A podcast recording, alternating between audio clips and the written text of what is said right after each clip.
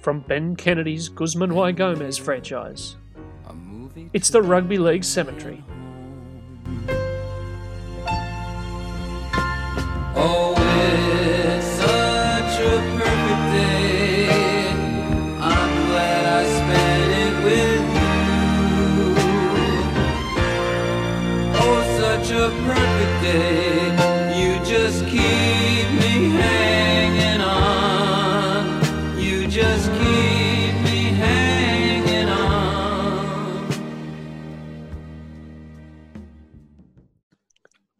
Yes, this is the Rugby League Cemetery. Very good to have you with us for another journey through the history of rugby league. And uh, we're looking today at September 30, 2001, Newcastle 30, Parramatta 24, in front of 90,414 in the first nighttime grand final at the at the Grand Old Girls Stadium, Australia. Uh, a match which uh, is a bit of a quirk of history now because it, you know everybody remembers the, the, the kind of high level narrative of this game that Newcastle got out to a 24 0 lead at half time, having been second favourites going into the game. Uh, Parramatta had a miracle year in 2001 and didn't win the premiership. Gazzy, uh, th- there was always a sense when we embarked on this cemetery journey uh, that we would end up here at some point. Oh yeah, strap yourself in. Strap yourself in. We're going to be here for a while. Um, I don't want to leave. I've watched this game. I don't want to leave this cemetery. I want to live here. I want to dig myself into the ground. I want you to bury me under a hundred foot of dirt and just leave me in 2001. Leave me forever with Johns, Kennedy, Simpson, Buderus, Tahu, all of them. Just leave me there. I don't want to be here in the now anymore. This was Yeah. wonderful. This is We wonderful times. we were so much happier then.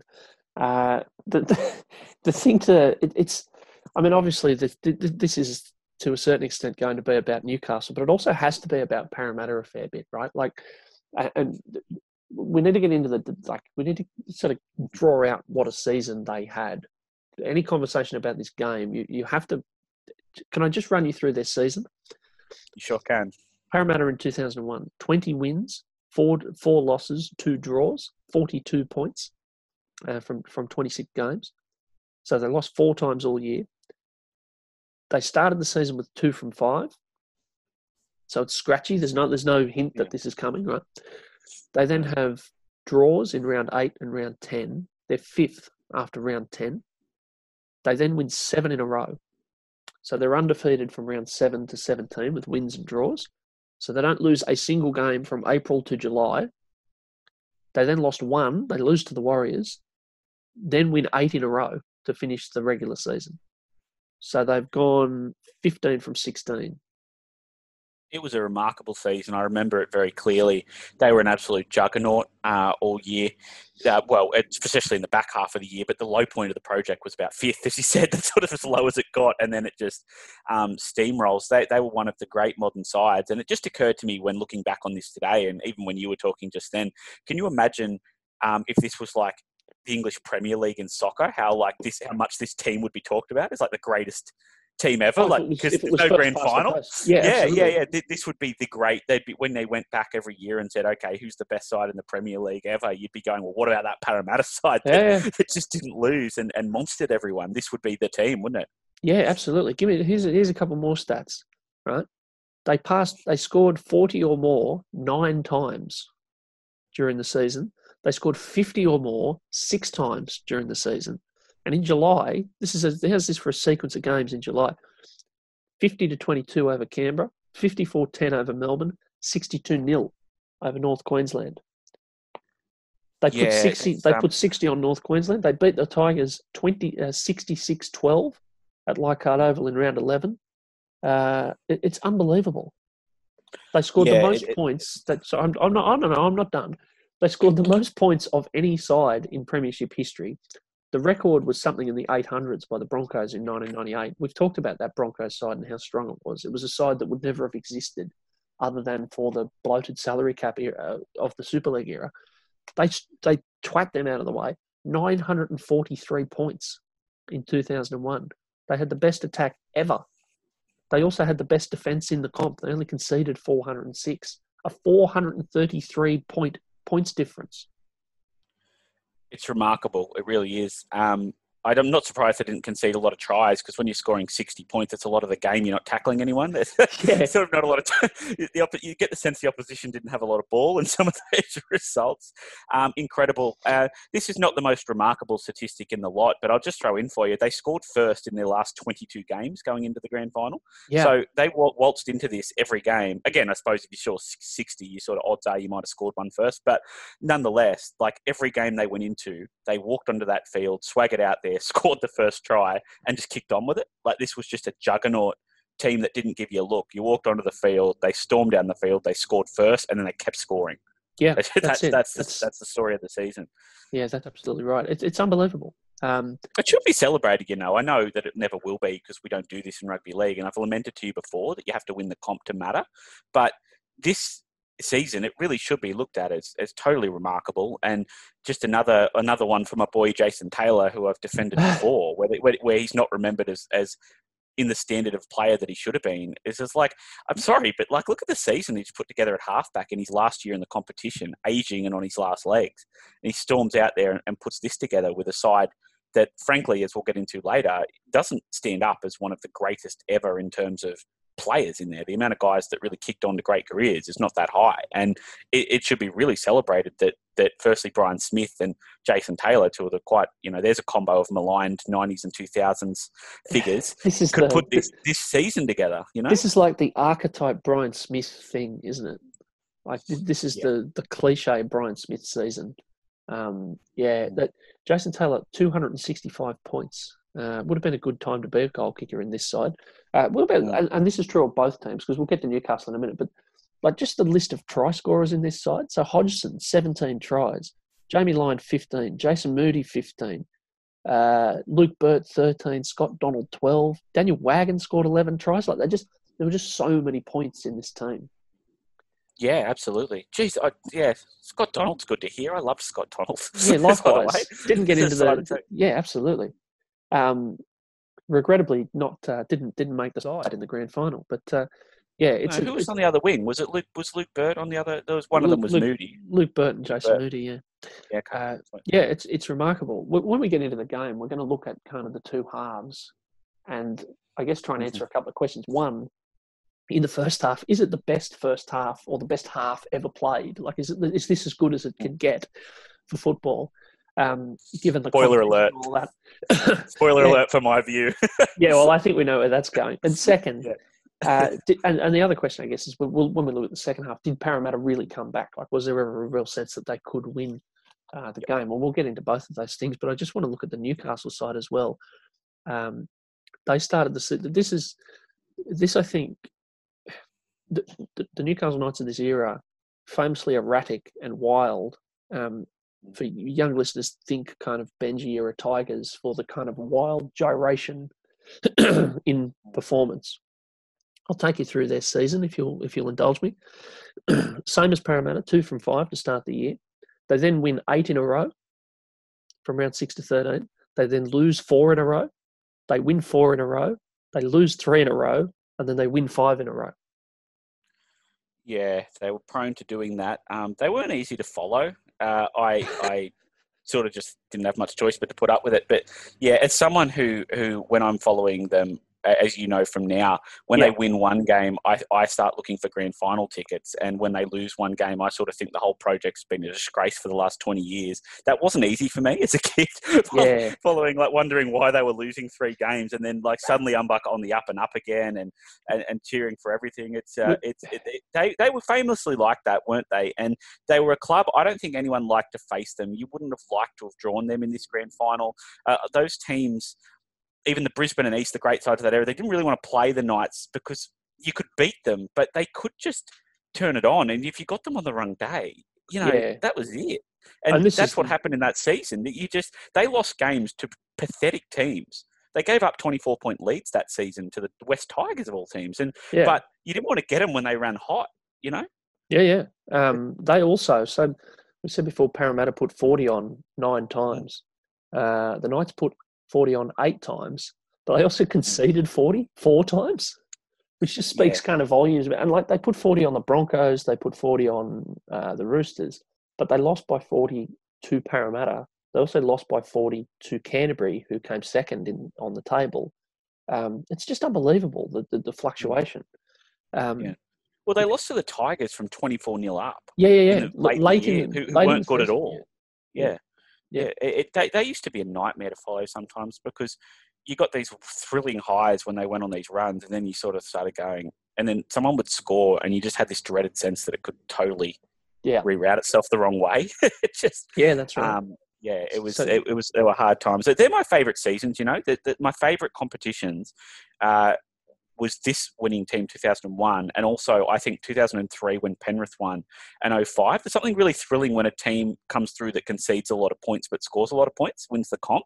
They're always enjoyable seasons. Penrith were winning 36-20 a lot in their season that they won, and, and the Tigers, we don't, you know, really need to go through how crazy they were, but it's always something enjoyable out of it, isn't it? Because we have a lot of years where you get these mechanical Brisbane type, Melbourne type sides wan- wander through and you know they're going to win the competition. And you get these other years just now and again when someone is just out of the box winning a lot of 30 to 20 or losing 36 30 all year and then they put it together in the finals. And they always tend to be years you remember. Yeah, that's right. Uh, we I mentioned that uh, Parramatta broke Brisbane's record for the most points in a season. Uh, that record was 871, set by the Yeah. Broncos in 1998. Uh, Newcastle in 2001 scored 870, so came second. So both teams, um, both the, the, the grand finalists, matched or bettered the the, the, the 98 Broncos. Admittedly, they did, they did play um, 26 games this year, uh, but yeah, it's extraordinary. Now, You know what? What might be a little just this is just a sort of brief aside. You know what might contribute to that a little bit is I wonder if some of the teams that really did have good attack and and and these teams obviously were that team this year. It, we were coming out of unlimited interchange, um, Yeah, and we'd that's swapped back to limited. And I wonder if there was a sense that you know uh, this year, for example, in 2020, once the six again rules come in, where they've stopped giving penalties and they waive six again in the play the ball all the time, the gulf between the top and the bottom has been more noticeable than it was when there were slower rucks and, and more wrestle. It's become really obvious who the good teams are, and they're routing teams more than we saw last year and the year before. And I wonder if it was a similar sort of change where they got rid of unlimited interchange, and suddenly you've got a limitation on it. So the top teams really um, were able to roll with that and take advantage of tired players and and and sort of extend the golf like they have this year. It's just a Mm. sort of a theory, but I wonder if that's the case. Well, Parramatta 159 tries, Newcastle 148 uh, in this season, which is just stunning. Um, they're first and third on the all-time list for most tries in a season. Um, a couple more points on the on the Newcastle side. Uh, so they scored 782 in the regular season, but they conceded 639. so, so Paris Yeah. was 839, 406. Newcastle 782, 639. Um, Joey, 279 points, equal to two greats of the game, topped the point scorers list in 2001. Andrew Johns, future immortal, uh, and Ben Walker, future immortal, also 279 points. Um, I Yeah, reckon well, only one of them went on to coach the Jets, though. that's right. Contract football. Uh, similar deal with the try scorers in this team, by the way. Timana Tahu, 18. Ben Kennedy, 17, which is unbelievable, and we'll talk about that in a minute. Darren Albert scored 16 and wasn't even in the team for this game. Um, Mark Hughes and Adam McDougall, 14, and Andrew Johns, 14. I reckon you might have had Joey in Supercoach this year. 14 tries, 279 points. Um, yeah. Yeah, I think you might have had him a lot of years, but certainly this year would have been fairly high on the list. He was, uh, it, it, this was, um, we'll get into him in a little bit, but this was the peak of the project. If you look back about 2000 to 2002, 2003 is the peak of, of his moment. He's scoring tries, setting up tries. You know, it, it's the, it's sort of the synergy between his running and robust athleticism he had when he's young and his cleverness that he developed and had late where he was really, really clever at the end of his career. This is this sort of peak where they match up where he's Yeah. like developed that cleverness and experience, but still got that power and physicality about him. Yeah. Um, this this is really is the peak, isn't it? No, it's, it is, and, and he, it's an extraordinary season considering he missed eight games. Um, Yeah. yeah, he missed eight games. That uh, these two sides played each other twice during the season. Newcastle 32-14 in round four, uh, which I think, if memory serves, was the Buettner miracle. Um, Buettner was sin bin twice in the one game, and Bill Harrigan sent off four Parramatta players to the sin bin over the course of the game. Uh, don't I, I could be wrong about that, but I, I think that's right. Uh, and in round 17, Parramatta 40, Newcastle nil. So a couple of fairly competitive uh, contests Mm. between the two of them over the course of the season. Uh, Parramatta in their fourth preliminary final in a row in 2001, having made it 98, 99, and 2000 and lost all of them. They finally get through to the grand final. Uh, they beat New Zealand. Here's, here's a semi final week one result for you uh, Parramatta 56, Warriors 12 in week one of the That's finals. system. Yeah, That was it- the system, wasn't it? that was 1v8. Yeah, yeah, yeah. Yeah. And then they get through to play Brisbane and beat them 24-16 in the prelim. Newcastle beat the uh, uh, the East, East, the Roosters 40 to 6 in the qualifier. Then Cronulla 18-10 in the prelim. Gazzy, uh, just one more stat from 2001. Mm. Uh, would you like to have a guess who the top try scorer was and how many he scored? I reckon it was Nathan Blacklock as a Good. guess. It's good. Um, How many just because of tries? the error, 26 A season lot. game. a lot at 26. 27. Jesus Christ, that's a season, isn't it? Were they any good that year? I don't remember them being that good that year, were they? No, they came. I think they came about. Yeah, they came seventh, uh, eighth, eighth, Eighth. That's No. not bad going. Not bad uh, going. seventh, seventh. Yeah, Yeah. Um, he, was a, he was a wonderful player. Um, just on that prelim run, it's interesting. Um, at first, Newcastle's prelim was a wonderful game, and if you haven't seen that, you should go and watch it, people out there, and we may well do it one day. But Parramatta, there must have been a real sense after after not win, you know, losing all those prelims to beat Brisbane Yeah, in one. Must have really Yeah. that must have been.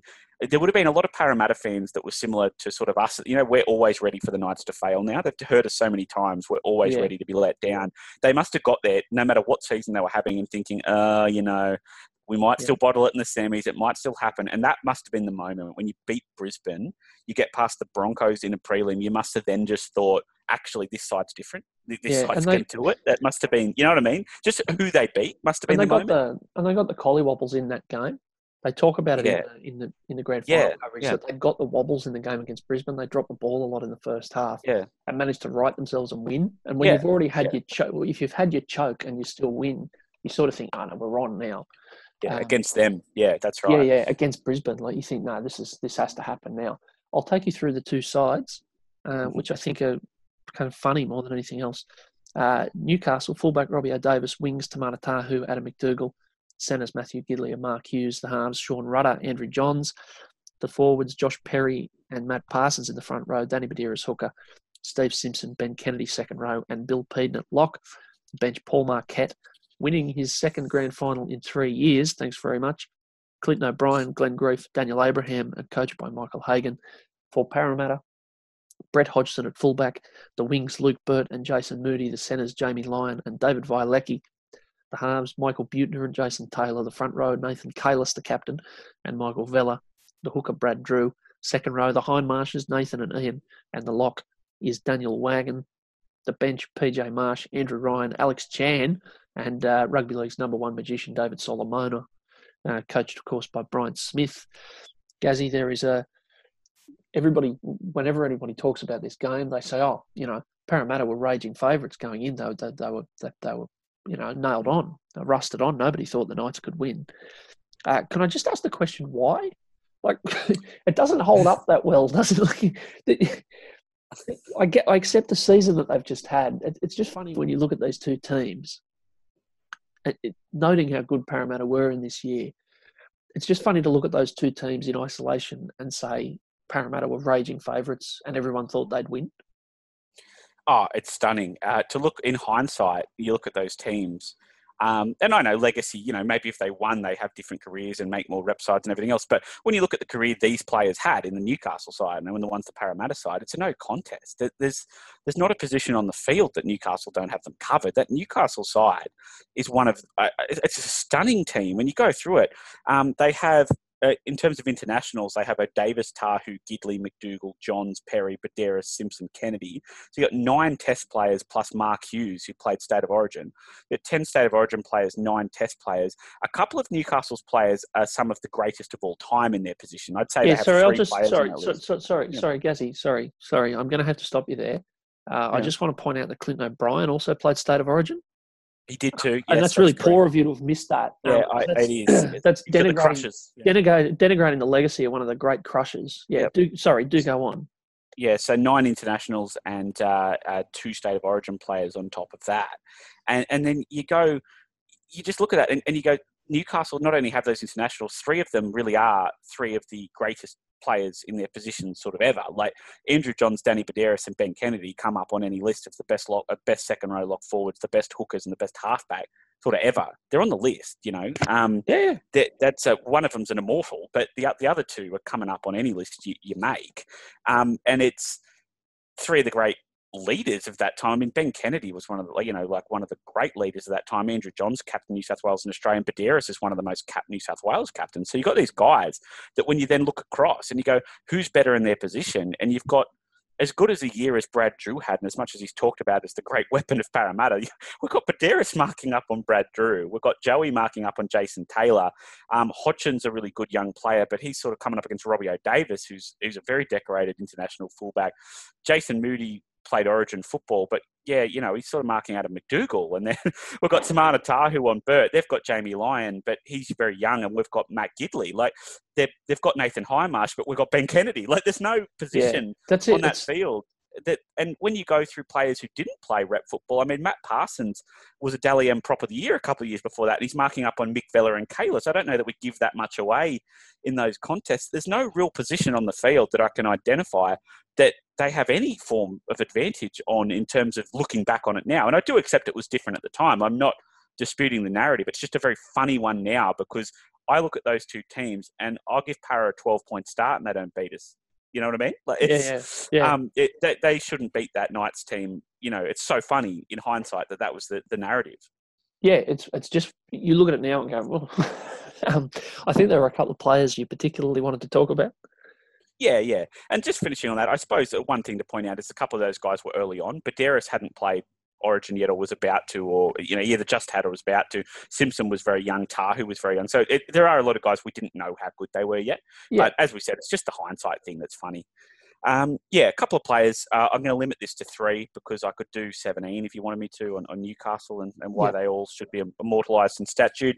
Um, I'll start with the obvious one is Andrew Johns uh, wins the Clive Churchill in this game. Uh, he has a phenomenal, phenomenal game as he was wont to do. He sets up a try in this game with his one of his trademark runs where he just bangs off his foot, bangs off his foot, goes through, and they score off the play the ball. Um, that run was the sort of the quintessential Joey in his peak where he used to take that mad left foot step and then that mad step again and, and go through with this pace and power. Um, he throws the second last pass for two or three tries, and I think that was an underrated trademark of his that you don't see a lot of now. Is that as good as he was and as good as his highlights were, he was wonderful at being simple. And this was something Thurston was very good at as well. Is that Joey had a great sense of getting the ball and knowing which part of the field there was space on, and he didn't always have to be the hot shot who threw the last play or called some weird unders or throw this beautiful ball. Instead, he looked at it and would just go long and flat to someone else who would then be the pass to the try scorer. He had a real sense of knowing. Um, you see it a lot now where you go, the commentators will go, oh, they're on to the left here, and the halfback gets it and goes right, or the dummy half scoots Yeah. the wrong way, and you're going, ah.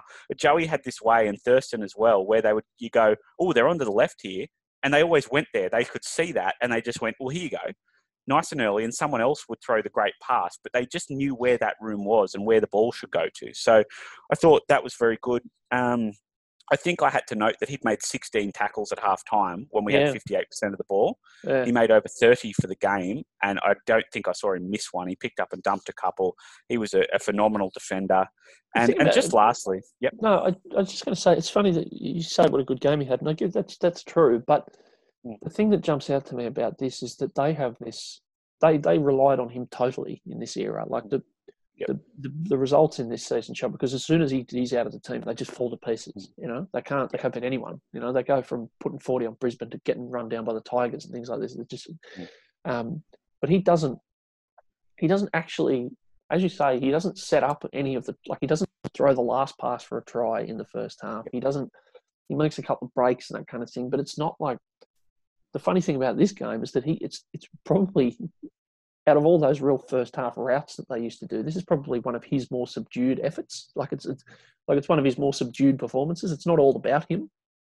No, no, that's right, and that's what I want to get across with the, the passing. I suppose is uh, that's what's good about his game is that this is an understated performance, but it's it's so important, and like what he is doing here is not doing everything himself. He doesn't have the Mm. big flashy moments, but it's just critical. It's that getting the ball across the field to people in better positions. Um, the amount of times he throws the second or third last pass is nearly all of them, um, bar the one that he makes a line break on and they scoot from dummy half off his break. And it's just the influence he has on that team is bigger than try assists. It's not the game's so measured, and you've said you don't like the try assist stat, but it's so measured in try assists. But yeah, his his hands are all over this without him being on the highlight reel very That's much in thing, that first yeah. half. Yeah, that's, it's that's his hands are everywhere in what they do, but it's very understated, and and people probably forget that because he was a walking highlight reel as well. But he, he had a lot of games where it was his class without making a highlight shot or making the big play. Um, and I think just the, the one for me, and I think it's really important, is is and people won't. Everyone wants to talk about the first best half ever and stuff. In the second half, it's twenty four 0 against the best team all year. The football he plays in that second half is is outstanding. He he takes within the first twenty minutes of that second half, he kicks the ball from his own half three times and stops it in the in goal. From his side of the 50 metre line, he bangs the ball, hits the deck, puts it in the in goal, and then they pin the fullback five or 10 out, where he just keeps pinning Parramatta down his own end and gives them no chance to score. They don't score for the first 20 minutes of that half. He puts three of those kicks in that pin them in the in goal. He then forces, after all three of those, he then forces a dropout um, from his own 30, like from 30 out, like not 5, 10 out. He forces a one from 30 metres out. And then he forces another dropout with 10 to go when they're a bit, a little bit closer.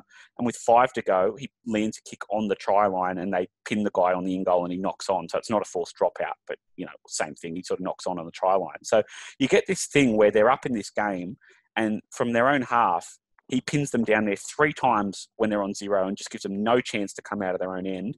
And when they're starting to get to six, get to 12, he goes drop out, drop out, mistake on the try line. And just that control and those things just do not give Parramatta the chance in the second half to come out and go 24 6 quickly. They don't get that opportunity. It stays 24 0 for half of that half, and all of that is on the back of his kicking game. It's become a contest. It's got a bit scrappy. Parramatta are playing better, and and he just knocks them dead with his boot. It, it's it's really really wonderful football from a high level player. It really is. Yeah, he he, ta- he also takes a couple of like really filthy carries in, in the second half. Like he goes he get, like down the blind side at a dummy half in his own quarter and this kind of Mm. thing. It's a real. Um, he was quite a. he- was a real uh, doer of dirty work from such a for such a good player. Like he would kind of he didn't he didn't shirk anything. Uh, anyway, I you, you wanted Yeah. to. I think the other one that we have to talk about and that you have been kind of waiting all your life to have a forum to talk about is Ben Kennedy. Yes, yes. There's two more. BK first. Um, ben Kennedy. I, I, I'm going to try and keep it a bit short because I, I don't. I, I- I'll nail my colours to the mast. He's one of the great players in his position ever. You've told me before that you think people don't remember him as well as I think they do in terms of being a great of the game. Um, Mm. If they don't, that's their problem, not mine. He is. He is. He was outstanding in this game. He should have won the Churchill. He was powerful. He runs like a bus. He's got a step. He was. Oh, I don't know what you what do you improve on with this player. What what do you improve on in, in Ben Kennedy's game? Just He tell me what was. He- missing. The way he he he is like a rhinoceros in the first half, and the way he carries the ball, they actually after about twenty minutes they put up. Bossy puts up a highlight, just just shows a series of Ben Kennedy runs, and he's just trampling, stomping, shrugging, like it's unbelievable. Uh, he he was um, yeah, and to have scored, he scored seven. He scores in this game, of course, and that's his seventeenth try of the year, uh, which is just wild for he played on the second in the second row. Uh, yeah, he. I, I my the, the thing I've said to you before, I don't think people, if you talk about the great second rowers ever, and blocks and this kind of thing, I think a lot of people would, you know, they would talk about Nathan Hindmarsh and Steve Menzies and all this kind of thing. And I just don't think Ben Kennedy has the same kind of name to ordinary people who watch foot, who watch Friday night football. He was better than both of those players, Yeah, yeah, yeah. Com- that- comfortably, like comfortably. And But that if you want to scoff, if you want to scoff at that, like any, anyone out there listening, if you want to scoff at that, you're the problem. this guy was so good. No, seriously, like he, Yeah. he came to Newcastle. He, the the job he the, the transformation they had with him and the team when he got there, having already had Andrew Johns and everyone else, was remarkable. He went to Manly at the end of his career, made their best ever team off two seasons, and dragged them back into the finals. He, he not only did all of this work, he was just a leader. He got the ball. He used to make runs like this when it was hard. He made runs like this in the grand final. You know, when the game's in the balance at nil all and early, we played games. where I, I watched them every week, so you know, I'm I saw a lot of him. The amount of times he did this at 12-6 down, or 12 all with 10 to go, or 18-6 down with 20, like when you needed something to happen, he used to take one of those barging, jostling runs up the field. He got these wide eyes that were scary. It looked like he was on speed. He'd just come down with a big dinner plate eyes, looking at you, going, and you go, oh, I don't know, he, he's mad. And he, he would bounce out of Yeah. them, charge down the field. And it was just, he used to take people with him. And there's not a lot of guys like that. I spoke about this with Ray Ray Price. Um, Ray Price is one. A lot of older guys say did that. Uh, Gordon Tallis is one. Yeah, Gordon yeah, he's quite he's, he's, not he's quite similar to Gordon Tallis in that way. The thing about Ben Kennedy, of course, is that Mm. he you know he, he now owns a series of uh, boutique fast food restaurants in the Newcastle area, Mm. um, such as uh, Guzman y Gomez and uh, Mm. Zeus Street Greek. Uh, and I got to tell you, it's pretty rattling to go into Guzzi's, you know, looking for a bit of a plate of nacho fries and to see Ben Kennedy behind the counter, service with a smile. It's Yeah. It's quite it's just it just seems a bit out of place. He kind of I, yeah, he- he's it's a thrill. it is a thrill, and and he's It's now he, he he's now sort of in his mid late forties, and I've got to tell you, I'm still unkeen to run at him. He's still he's, he's in quite good he's in quite good fettle.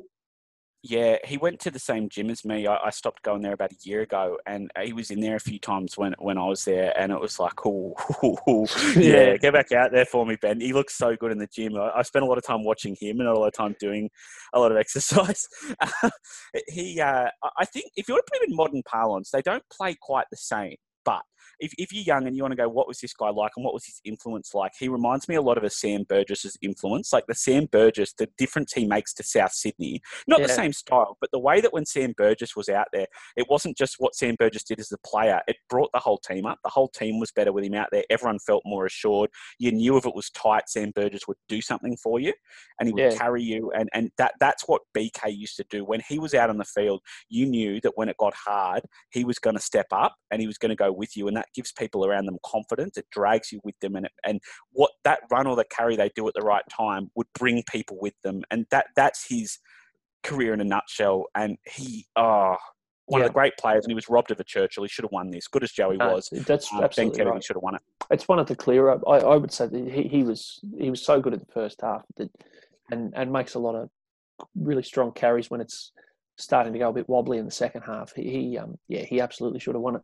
Um, you, the, the, you've you've got one more, I think.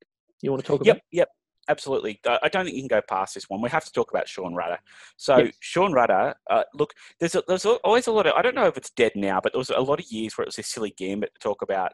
You go like, oh, who are the great knights? And you go, oh, Sean Rudder, ha, ha, and then we won a comp with Sean Rudder at five eight, blah blah blah. Like it was this bit of a joke, and Mm. It's just it's just bullshit. Like Sean Rudder was uh, uh, really underrated. His contribution to the team and the game he had in this this game Oh yeah, goes to show that uh, he um, he was a big player and he was a skillful player who contributed and fitted in really well to what they wanted to do. He had a lovely long passing game, and in this game, he sets up the first try with a 25 meter fizzing pass um, to get to get to the space on the outside, and the second try is one of the great pieces of halves play that you see. He gets the ball at the line, he finds Jason Taylor in defence.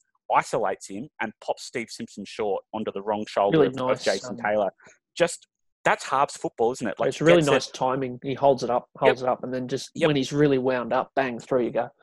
Yep, yep, absolutely. He had a he- had a lot to give. He had a really good career for Newcastle. He sets up a lot of tries in his career with long fizzing passes. And I will just say, for everyone out there who ever you know made a Sean Rudder joke or something, I really just remember, oh, we won it with Sean Rudder at five eight. That's how good Joey was. Joey had Matthew from ninety eight to two thousand, and we didn't win shit. You know, like Yeah, this no, idea that we were carrying the idea that, the idea that you're carrying Sean Rudder is just nonsense. He was a big contributor. He sets up a try.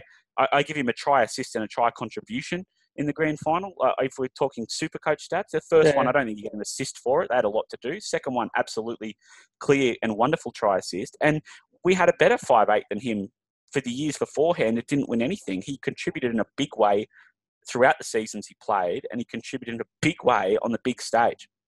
There you go. You've heard it here first. Historical revisionism from Luke Garrity. Uh, Sean Rudder is in. Now, I suppose we Statue should time.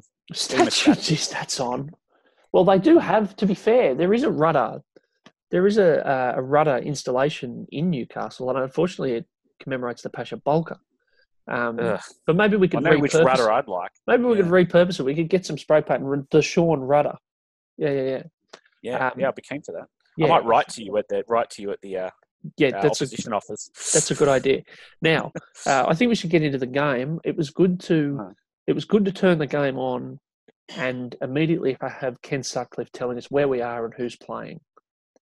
Um, yes, yes, it was. and I, I, I turned it on. I didn't, you know, I thought, God, watching the 2001 grand final between Newcastle and Parramatta, I wonder who, I wonder where it's being played, and I wonder who the teams are. Mm.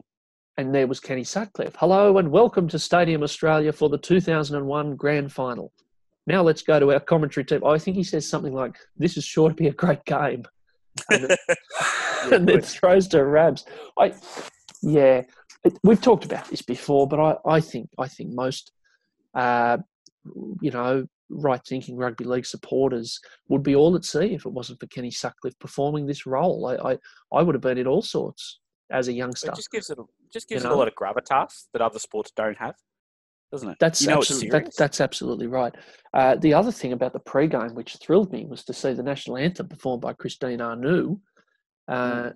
Thinking about national, we've, we've now seen the national anthem uh, performed by uh, Julie Anthony, of course, Hugh Jackman, and now Christine Anu. Um, I thought for just a second that this was the year of the Billy Idol incident, but unfortunately that was the that was the year after. Mm. Uh, but yes, that was good. Do we Uh, know if Christine Anu did My Island Home in the Well, pre they- entertainment? It's a very good question. I don't know. Unfortunately, the entertainment doesn't cut in early enough to find that out. Mm. Um, and the other thing, they pan the crowd. They show the uh, they show the corporate box, and you see a very clear image of the Prime Minister John Howard, uh, the opposition leader Kim Beazley, and sitting next to John Howard. I don't know if you caught this, Kerry Chikarovsky. I missed that. really, Yeah, Chika. the real chicker. The real chicker. That's that's right. We did say that uh, we did say that thirty percent of all great games featured chicker. Yeah. Um, and Hopefully, this won't be the last one we see Yeah. with Kerry Chikarovsky. now we know for sure. Um, Yeah. Unfortunately, yeah, so unfortunately, I don't think she actually made it to the, the subsequent election. But um, I think I, she, I'm, I was just knocked off quickly? by John Broggers Brogden. But uh, Ah, it, was yes. good, it was good to see her again. I've got to tell you. Yeah, yeah, yeah. I, I missed seeing these at the start. I must have missed that footage. Can Can you just tell me, did Bezo at this point have the big impulse jersey on? No, Because he does at the end. Sadly, he was in a suit, Ah. yeah, which I thought was very disappointing. He was, of course, Yeah. weirdly, for a Western Australian MP who, as nearly as I could tell, had no interest in rugby league. He was the number one season ticket holder for the Knights for many years, and and Yeah. the the club. And I'm not really quite sure why, but he um We love the bomber. we do love the bomber, and it was good to see him. This was about a month before, or even shorter. They might have been just a couple of weeks before the 2001 election. Uh, but so, but we bit of both both uh, Mm. leaders in campaign mode. You know, uh, Johnny and the bomber. I think there would have been a lot of talk that the Knights' victory was a little uh, strategic advantage uh, for, for the ALP going into that election. Unfortunately, thought um, so. didn't didn't transpire that way. But uh, yes, Speaking of little, what size uh, do you reckon the uh, Bombers impulse jersey was? in that's a very good. That, Three XL, four XL. That's a very good question. Fairly, yeah, fairly, he was in fairly, he was in fairly good nick. The bomber, he, Yeah. yeah. he was looking well. Um, I just thought it would be remiss not to mention all of that. Yeah. now, uh, the kick-off, they mentioned that, of course, it's Bill Harrigan's eighth grand final, and that he aspires Too to many. Mm. be by, by far. Um, more, more on him later. More, Oh, yeah. more, more on him in a bit. But uh, Vossi makes a comment from the sideline, which is remarkably prescient. Uh, Mm. Both games between these two sides through the season have been defi- decided before half time. If that, ten, if that trend continues, who starts best will have a massive bearing on the contest. He's right. Yeah. Yeah, comments from the super Yeah. Yeah, yeah. Don't have to Yeah. wait too long to sort of uh, play that out. No, that's right. Uh, and and it doesn't take too long. The Knights start fast. It's a funny game, isn't it? That even before the before the early assault, like the ball just zings around a lot. Parramatta, you can see why they scored sort of 940 points over the course of the year because they were just zinging it from side to side um, early on and like quite calamitously uh, eventually. But it's unusual for a grand really final. brightly. They Yeah. did start Uh, brightly. it- They have half breaks. They make a half break on the left through Vaealiki. They make another, or, or through Yeah. line. They make another one with Vaealiki on the right. Yeah. Um, yeah, well, look, we'll get to the bottling it thing maybe at the end of the half, but I, I, I don't. There was no sense of that certainly for the start. The way they started, they came out, spread the ball around, made a lot of half breaks, really troubled Newcastle, and just looked like they got straight into their groove. Yeah, I, Hmm. you know, I- I know Newcastle score really quickly, but I just they didn't look nervous or, or off their game at all. They really came out and played some nice football, and it, you know, it Yeah, just then I think if you watch the first Yeah. couple of minutes, you would have thought, "God, this is going to be a game. Like this Yeah. is going to be this is going to be a real ding dong." Uh, and then Parramatta dropped the ball. Uh, it's Nathan Hindmarsh actually drops it after a fairly ordinary pass. Newcastle get up there, and uh, it's a very unusual try, which is seared into my memory. Uh, the Knights spread the ball. Uh, it's as you say, it's Rudder who throws a flat pass out to uh, out to Billy Peden, who gets it ten out with pretty much nothing doing. No reason to think he's going to score.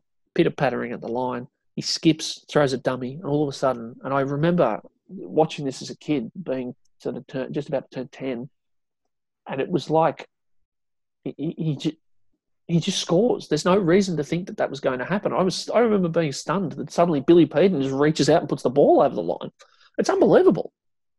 Yeah, uh, he didn't have a lot of 17 try seasons in the back row, Ben Kennedy stops. No. so it was, yeah, it wasn't necessarily who we would have had on first try scorer if you were, it would have been a fair pickup, I think, No. if you got Billy. Um, it, it, it is, isn't it? It's a really bad read by Jamie Lyon. It just sort of happens. Um, I guess, it, it, I think the thing I've got to tell you at this point, I, I'm trying to find a sensible point to bring this in, is I just want to make the point that I was at this game, okay? Yeah. Um, and Where I were you sitting? Yeah, I'm about to tell you this. I had to sit. I, I like seats were hard to get, and I got seats behind the goalpost. Right, There. uh, I got. I got. going.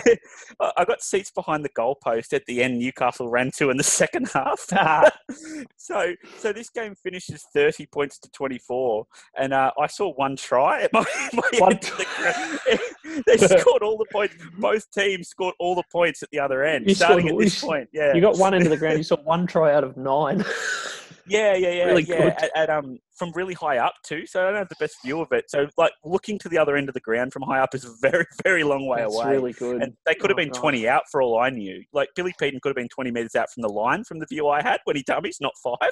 You don't really know. You yeah, got to yeah. sort of look. But um, yeah, look, this was a moment. Like this is one of those things that everyone uh, um has them. I know there was. Uh, you know, he's a better player than this, but there was sort of Michael Robertson scoring tries in the grand final, and then sort of then the Beavers scoring one in his last game. It, now and then you get nice moments, and Billy Peden was a real heart and soul of Newcastle for a very long time, and and and you know he's not done yet, but this for Newcastle fans is sort of it, isn't it? You know, like if you Yeah, wanted yeah. to Oh, see yeah. something, yeah. it, I think he's a seeing someone like player, and it- yeah, Yeah. and it, and you know, and this was the the particularly in this era, this was what you know the, the Knights were very keen on this, and they and Knights supporters liked this about the team. That he, like Billy Peden was from Cessnock and, and came Mm. through the Cessnock juniors, and sort of he goes all right and gets picked up by the Knights, and that's how it was. That was kind of how it was supposed to work. This was what Yeah. This was how people wanted it to work, and all of a sudden he's you know crashing over in a grand final. Um, yeah, you're right. He's not done, and, and and I'm not done with him, but I'll come back to it. So they score uh, in the fourth minute to go 4 0 up. Johns kicks the goal. It's the first time, as you say, in 23 games that Parramatta uh, haven't scored the first try. And then after that, the Knights just roll forward off the kickoff. They get the four. It's uh, they kick on fourth tackle. It's deflected, and there are Parramatta players everywhere. The ball lands in the middle of four or five Parramatta players. There isn't a Newcastle player closer than any of them. And suddenly Ben Kennedy roars up the field Mm. through traffic. He overtakes. He's, he's, like doing 160 on the expressway. He just overtakes all the Parramatta players. Mm. Like he's on fast forward and they're like crawling through mud and lands on the ball. And it is just I, I, it's a sign of something, and I'm not sure if it's a sign that Parramatta were, were not quite at the races, or just how hard Ben Kennedy was going, or a combination of both. It's th- th- there is something in the fact that he got to that ball.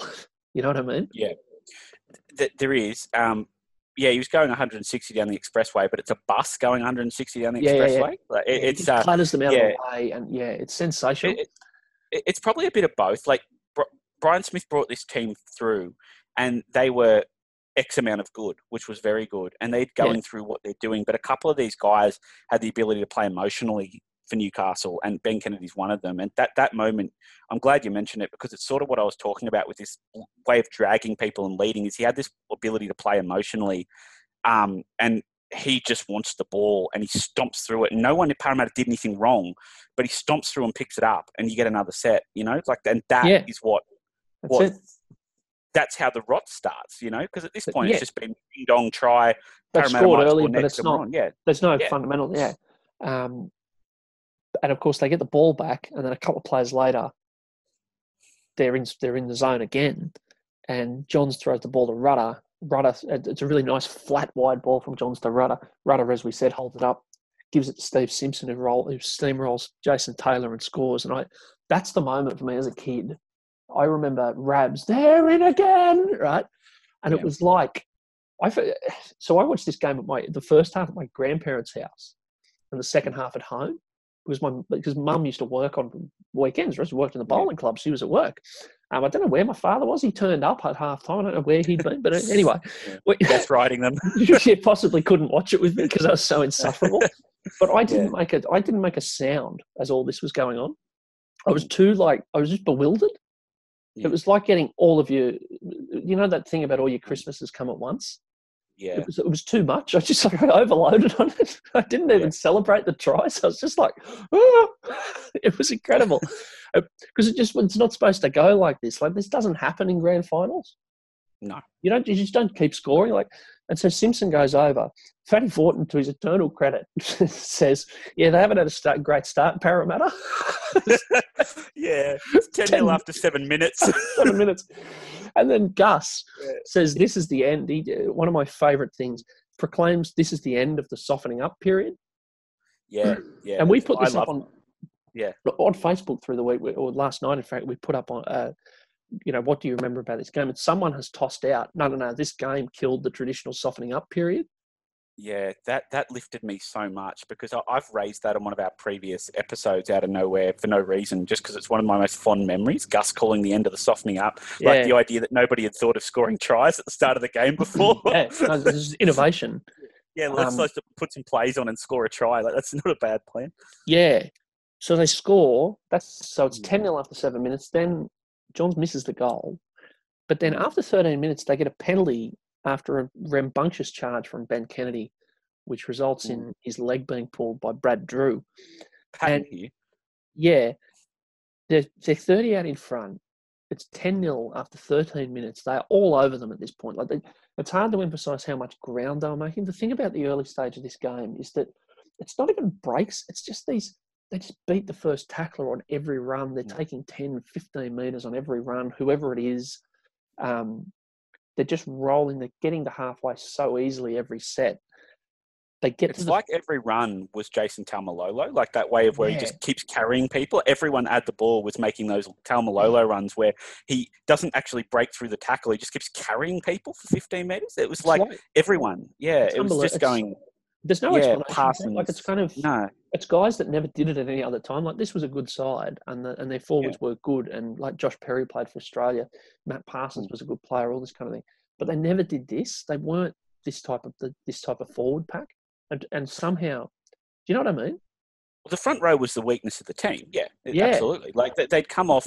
They they had uh, Paul Harrigan retire in '99. They had Butterfield retire in 2000, and they had around that time they brought in some older guys like Fairley who played for a year and stopped, and Pinchinelli who played for a year and stopped. This was. They, they were that was their weakness. They've been criticised there all year. Joey really nails it, them at the end of the media for bagging his front row, um, and they were they were criticised that that was going to be the weakness. Matt Parsons, you know, was he was an IRA player, but he was a bit of a log. He was sort of a lumbering slower Yeah, front yeah. rower, and, and Perry had prob- was young and had problems with his hands. And then on the bench, Glenn Grief was sort of your battler. I loved him, but he was your battler's Yeah, your battler's sort of player, and Clinton O'Brien was a former former former crusher. Like they, that was the weakness in their team, and it was not only not evident, it looked like their strength. yeah. in And this this is the thing. This is the thing about this game. If you said to someone before the game, the Knights are going to be in front at 24 0, you would assume that it was all these backline moves. But Mm. Matt Gidley barely touches the ball in the first half. Adam McDougall barely touches the ball. Timana Tahu barely touches the ball. Like Mm. Danny Buderus doesn't make any breaks up the middle. Like he makes a few No. good runs, but he doesn't tear them apart. Like No. Robbie O'Davis doesn't do anything. Like Yeah, the, the guys that made this side the kind of side that could do this didn't do it on that day. It was the forwards. No. who- that's Yeah. what's so odd about it because it doesn't look like it kind of doesn't look like the other times Newcastle did this. No, and Andrew, like we said before, Andrew doesn't have a try assist. Um, No. it, it- it's like it, what what.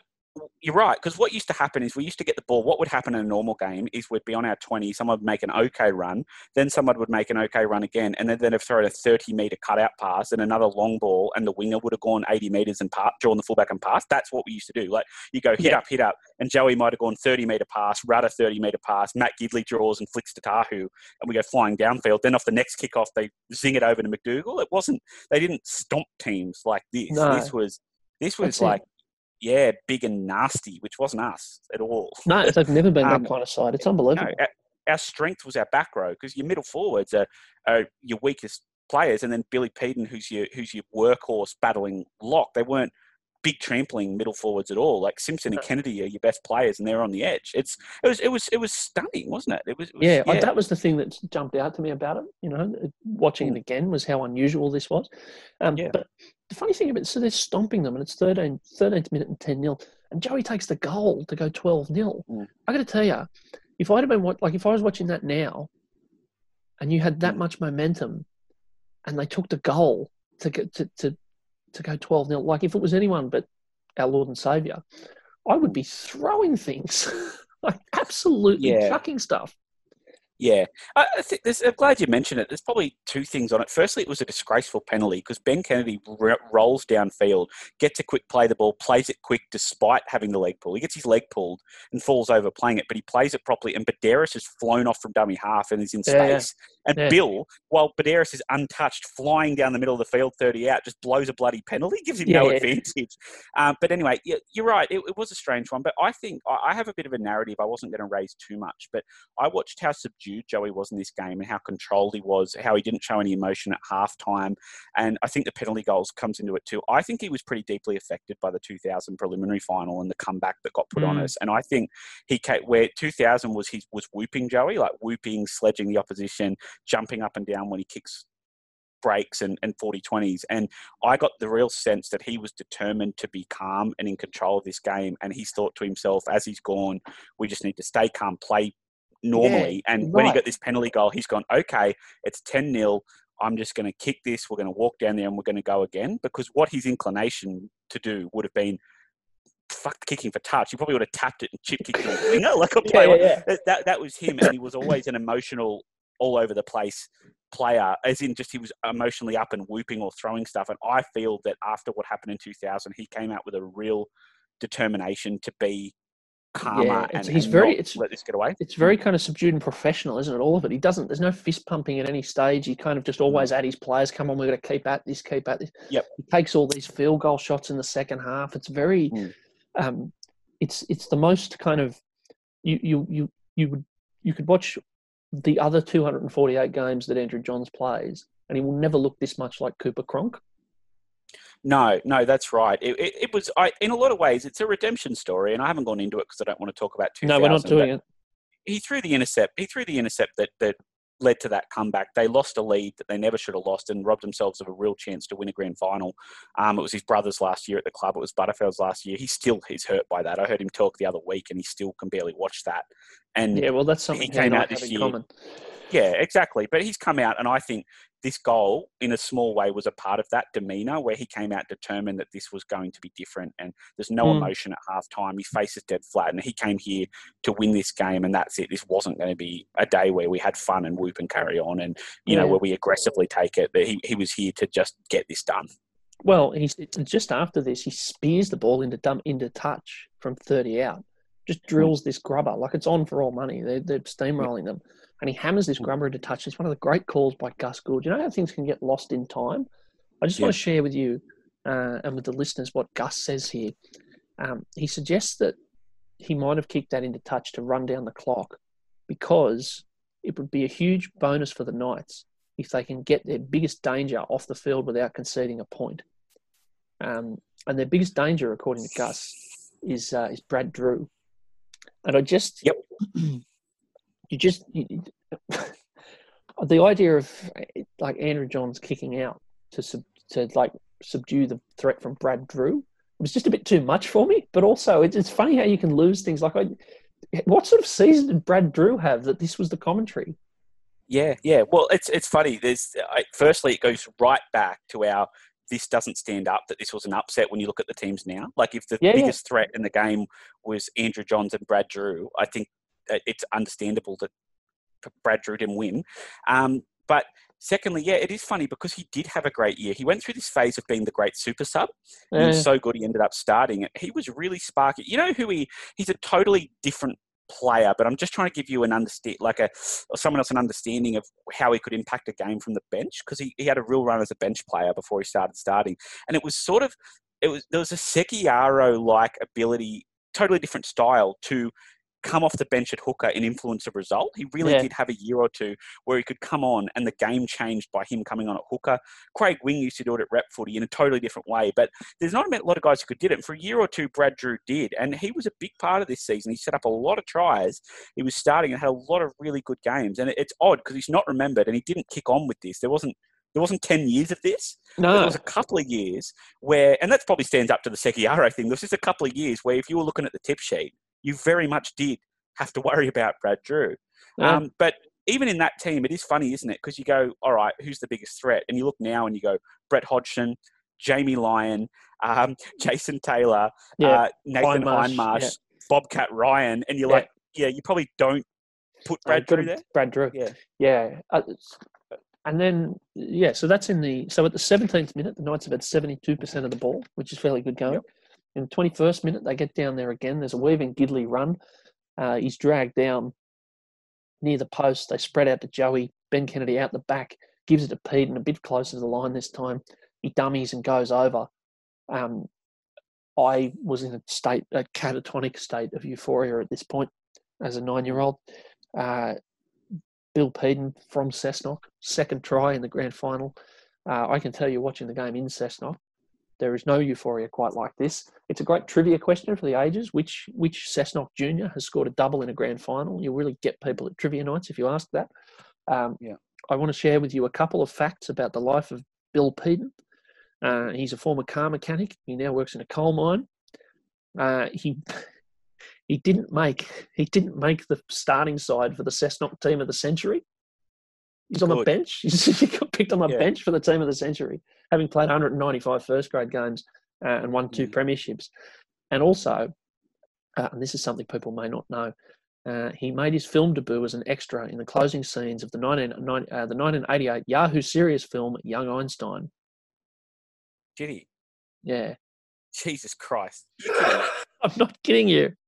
He Can was we get that out? he was in Young midweek episode? Einstein as an extra. Well, that gives us a real career. That gives us a real excuse to watch Young Einstein in cemetery related content. Yeah, that's right. We could do it as a we could do it as a separate episode. I don't know if he's got. I Oh, wonder if he's got a profile on. Internet Movie Database. But uh, Um, yeah, Bill Peden and Young Einstein. I got to tell you, Yeah. um, that's a career. Like 195 games, two premierships, two tries in the grand final, Mm. and a cameo in Young Einstein. That's something you can take yep. to the bank. Yeah, well, to to add, just add something to the legacy in terms of the immortal conversation. Um, I've got a few things on Billy. Nothing Yeah, as go good as that. I just want to make. There's a couple of things about him. It just if people don't know him, it's time to learn about him. Um, Yeah, yeah, the sort of person he was. So, so he did. He played first grade for Cessnock before he was even making the Knights, and yeah. That's right. had to battle away to get in. When the Super League war broke out, he signed on for the Knights for five thousand dollars. Um, just you remember how much money was in the Super League war? Phil Gould Yeah. signed him up for five grand, and he ta- tells the story about going out and then the drink that night and thinking it was great, but then finding out Matthew and Andrew got six hundred or something. it's like thought he'd done well.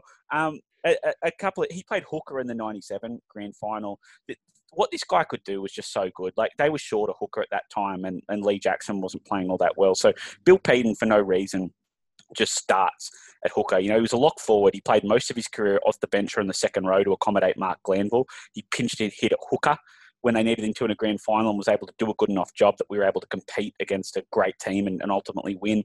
When Lock comes open, when Mark Glanville leaves, he finally gets his, his position. And by 2001, he's scored two tries in the grand final. He goal kicked for the Knights when Joey was out at one stage of his He career. didn't hit him too um, bad either. Hit, hit a few goals when he had to hit them.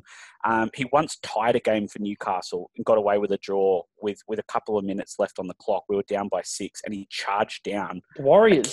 yeah, Yeah, yeah. They, they, they charged down and a, a kick like near halfway, regathered his own charge down and put it down, and we got out of it with a draw. He was a guy who.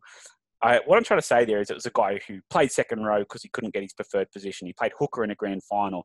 He played. He finally got his own position and, and got scored two tries. He kicked goals when he had to. He capped them when he had to. He got them a draw off a charge. He was a guy who would do what you needed to do, and he could do a job wherever you put him. He would do anything for that club, and he just is one of the great Newcastle players in terms of his contribution to the club, in terms of what he meant to the club. And I think, just I think the last one is I, this sounds silly, but if you want an idea of his character, like as a, as a player, like he recently, uh, uh, that him and Matt Johns and all these ex players recently climbed either Kilimanjaro or, or Everest. I forget which, might have been Everest. Um, and they're like up there at these high altitude doing that sort of climb. And there's a photo of them. What you know, he's not in his 97 Knights jersey. He's not in a 2001 Knights jersey. He's in a Cessnock Goannas 2015 Heritage jersey, like Yeah. from years after he retired. Like he's up Yeah. there. And his idea of chucking something on to get a photo at this high altitude. He's not wearing his like jersey. He scored two tries in the grand final. in. It's it's a Cessnock Goannas jersey from five years ago. I, and I, I know it's a little thing, but it's just isn't it just nice? Don't knock the knocks, baby. Don't knock the Uh, knocks. It's it's wonderful. He's a wonderful player. He really was. Yeah, he was. Two tries in a grand final, never forgotten. Uh, Mm. 16 0, kick to come. Uh, Joey puts it over. They do it. Joe Sterlo does it as we freeze it there for this try. Mm. Um, Terrible. Ter- yeah, poor Sterlo. He must have had a fairly hard night. He, he covers it up reasonably well. He's a bit better than he is during the carriage meltdown, but he, uh, he, he you can tell that it's starting to wear a bit thin once it gets to 18 0. But uh, yeah. Yeah. you're right. People, if you if you're not aware of Billy Peden, it's time to learn. It's time to educate yourself. Um, we Billy Peden, we salute you, a genuine rugby league cemetery hero. Uh, now another rugby league cemetery hero, Steve Simpson. Uh, I've just Cool. got here 26th minute, and then in capitals, the Simpson miracle. I, I can't remember a try saving tackle like this. I, it's Nathan Hindmarsh jumps out of dummy half. So Para finally get a look at the Knights line. Nathan Hindmarsh jumps out of dummy half, and he really nice ball actually to put Ryan through. Ryan has to score. Like he's just going to score. It's open, like it's open up like Sydney heads. He rolls through, and somehow Steve Simpson comes from I think about row nine of the grandstand, bundles himself across, and with his all his elbows and joints and knees and all of this, somehow manages to keep the ball off the ground. And Parramatta don't score the try that could have started some kind of recovery. Yeah, yeah. Well, you've described, described that pretty well. Bobcat's over the line when Simpson gets there, and Yeah. Simpson one on one with nobody else in the tackle, throws all of his body around him, sticks a leg out that lands under where the ball's going to land, and then rolls him, and he never gets it down. It is the greatest try saving held up. I can't say the greatest try saving tackle ever. It's the greatest held up ever. Yeah. The greatest held up of all time by a country mile by a player who is one of my favourite players of all time, Socks Down Simpson. Mm. Uh, I'm I'm just gonna like I'm, I'm gonna not bore you by going through him too much again because no. it's, it's not the story of the game. He He he, he is so good. Oh, I just want to put on record how much I love him. I, I've said that, but Yeah. this was one of the this this is just a sign, isn't it? It's 18 nil. You're trying to right yourself. You play a nice bit of football. You can get back from this if you're Parramatta. Yeah. Ultimately, man, this does win the game. This held up if you look at the score, but Yeah. he um yeah, he. th- This is it. If you get to 18-6 after 25 minutes, there's just a sense that it's back on. All right, especially them because there's so many points in that side. Like they go, oh, we can we can steady Yeah. here. Yeah, we no, can get no. out of this. Yeah. and he just snuffs it out. And Bobcat knows too. He gets up and he knows that he hasn't got it Yeah. down. He's like palpably quite upset. The only other time I've seen Andrew Ryan look that upset uh, is when I, uh, when me and a friend of the show uh, were on a very early morning flight back from Brisbane after a state of origin game, and he was sitting next to us, and we, my, the, the the friend of the show and I, were speculating quite a lot about what the in-flight movie was going to be and whether it was going to be Weekend at Bernie's. Um, and Bobcat Ryan moved. He was sitting next to us, and he moved to another seat across the aisle and put his cap over his head and went to sleep. Yeah, Uh, it's yeah. hard, hard not That's to hard not to back that. I sort of stand yeah, as someone who's spent far too much time with you. I think that's a reasonable position to take. Yeah, that's right. Anyway, I, I don't blame him for that decision. Um, now, of course, the, the the the consequence of this is that a couple of minutes later, it's the Knights who end up scoring, and so instead of it being 18-6, it's 22 0 uh, And this is God, it's a beautiful sight. I'm going to tell you, that, that makes my heart skip a beat seeing Andrew Johns break through like this off one of those big steps. Goodness gracious, um, Yeah. all that power out of the- out of that, you know, like bang, off he goes. It's beautiful. Dragged down a couple of yards out. Ben Kennedy completely. Um, like completely uh, roasts Sean Rudder, un, who's unmarked, and is Mm. entitled to score a grand final try under the posts here from the run that he makes into a yawning gap. Um, ben Kennedy says, "Yeah, no, no, I'm having this."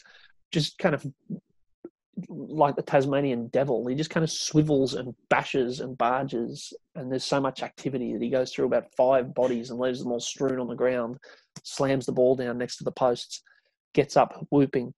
Johns kicks the goal, 24 0. Yeah. So the thing about that is it's from dummy half. That's the point Yeah, to it. Like yeah, Joey yeah. goes through, flies through, makes the line break, gets the fullback, gets pulled down, and yeah, the, the defensive line's scattered.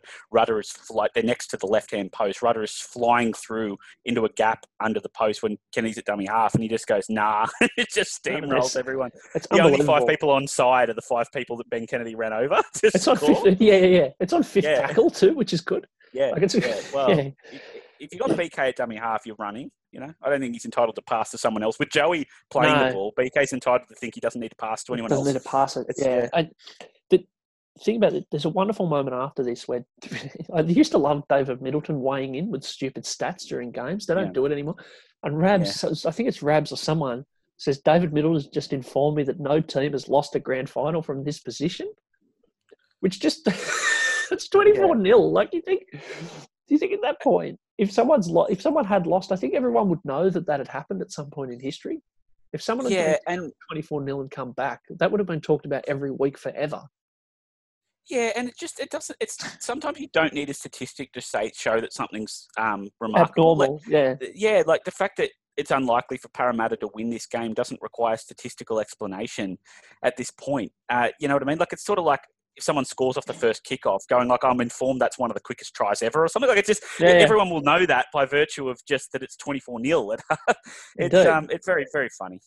Yeah, uh, that's right. And then there is a moment just after this. Parramatta, uh, there's a break. They make a break through Jason Moody, who shows real speed. There's no sign at this point. And I know there's been a lot of Cessnock Goannas content in this program, but there's no sign at this point that two years later, Jason Moody will be having a very interrupted season as the marquee signing for the Cessnock Goannas. Because he's in a grand final showing real speed here and real athleticism. He makes this break down the right. He finds PJ Marsh and Joey just desperately dives with his right arm, like he's spoiling in an AFL game, and slaps the ball down uh, and slows everything down. Parramatta, um, they should score from this, but they slow it down. They make the tackle, and then a couple of plays later, they spread it out wide, and Gidley and Rudder bundle poor old Luke Burt out into touch. Uh, they go to the half, Parramatta having made nine errors. Newcastle go to the half having made one. There's a forward Mm. pass uh, about five minutes to half time. Uh, that is the only mistake they made in the first half. They gave away a couple of penalties as well, but um, that moment as well, like it just everything. And this is what I mean about me being sort of nine or ten watching this. Everything went right. Yeah, yeah, it did, and and Even when it went wrong, it went right. Yeah, that play by Joey was, was fairly typical. He was such a competitor. He never took a play off. Uh, He was never. Uh, it's one of the reasons his body broke. Is he was in everything all the time. He's chasing back in cover. You know, they passed past him. They probably would have scored under the post. He's desperately launching backwards to touch it. Um, and I should have mentioned that play about Rudder in his talk. I forgot to. Um, Mm. Rudder starts this play. So to give you guys an idea. Um, the winger gets bundled out right at the corner post. Like it's one of those things where you spread it and the winger goes for the corner and they bundle him out at the corner post. Yeah. I, I can I, I I paused that play and had a look. Sean Rudder is under the goal post when they start Yeah. that spread. So they spread the ball from under the goal post. He's under the goal post and he crosses all the way across the field to where Burt is, who's Matt Gidley is coming across and cover and has one on one, and Rudder's the second man there, and they bundle him out. Stuff like that is just, especially at that scoreline, it'd be so easy to turn off. But stuff like that just can't be overstated. You know, like that just you don't have to be there, and no one would have noticed if he wasn't. No, that's It- no right. one Not at that point. That's right. No one would have said Um, anything in, in any game. No one, no one would have paused that video in any game and said, "Why didn't you run from the goalpost?" Because so it's the old James Graham thing, you know. Like Mm. nobody would have said, "Why haven't you done this?" Like, "Why haven't you chased that winger That's you're not going to catch and kept him out wide and all that stuff?" It's just, it, it, it it's just a sign. And Rudder deserves a lot of credit on, on that play. Yeah, it's um. Do you think? I mean, was it was it Andrew Moore who said a couple of weeks ago that this is the best half Yep. football he's ever seen? Yeah, um, it's it's a fairly strong case, isn't it? I mean, it, like because just the kind of one mistake they give away a few penalties, like it is, it's stunning. it's like in a grand final, given the context, given the situation, um, Yep. it, it's you know it's a pointless argument, but it is a the case is fairly good. It's the best half of football in a game of consequence. It's stupid to say the best half of football ever. Like, Yeah, yeah, but like in in the context, in like a game that yeah. mattered, in a game that was of consequence, like a state of origin or a semi final or a grand final or a semi final that was supposed to be close. You know, like Yeah. in a game where you go in thinking this is a really important game and it really matters, it's the best half of football that, that someone's put on. It's the best half in a grand final that, that I've ever seen. Um, high level players performing at their best, all Yep. of them. You know, um, everybody on it, it feels as though everybody in the Newcastle side is playing as well as they could possibly play. Um, apart from Andrew, yeah. well, yeah, yeah, that's right. Apart from the best player, yeah, yeah, yeah. Um, Um, yeah, that's right. Uh, four penalties to one Parramatta in the first half, but nine errors to one. So Parramatta twenty-one sets, uh, eleven complete. Newcastle twenty-one sets, twenty complete. yeah, uh, that's right. 173 tackles to 100. And Michael Buettner, just to give you an idea of how much ball Newcastle had, Michael Buettner made 25 tackles. Yeah, yeah, that's right. It's yeah. I, look, I think the I my, my what I want to talk about, having looked at those statistics, I think is I think what we've got to do is I think it's a good time to answer the question: Did Parramatta bottle this? Because I've, Yeah, got, sure. I've got a view. Um, I'm just going to put it nail it straight to the must. I don't think they did. I think I think the narrative that they did is really unfair. I, I, I look at this game. I know they made errors, but they made errors because they fell behind and were trying to catch up and stuff.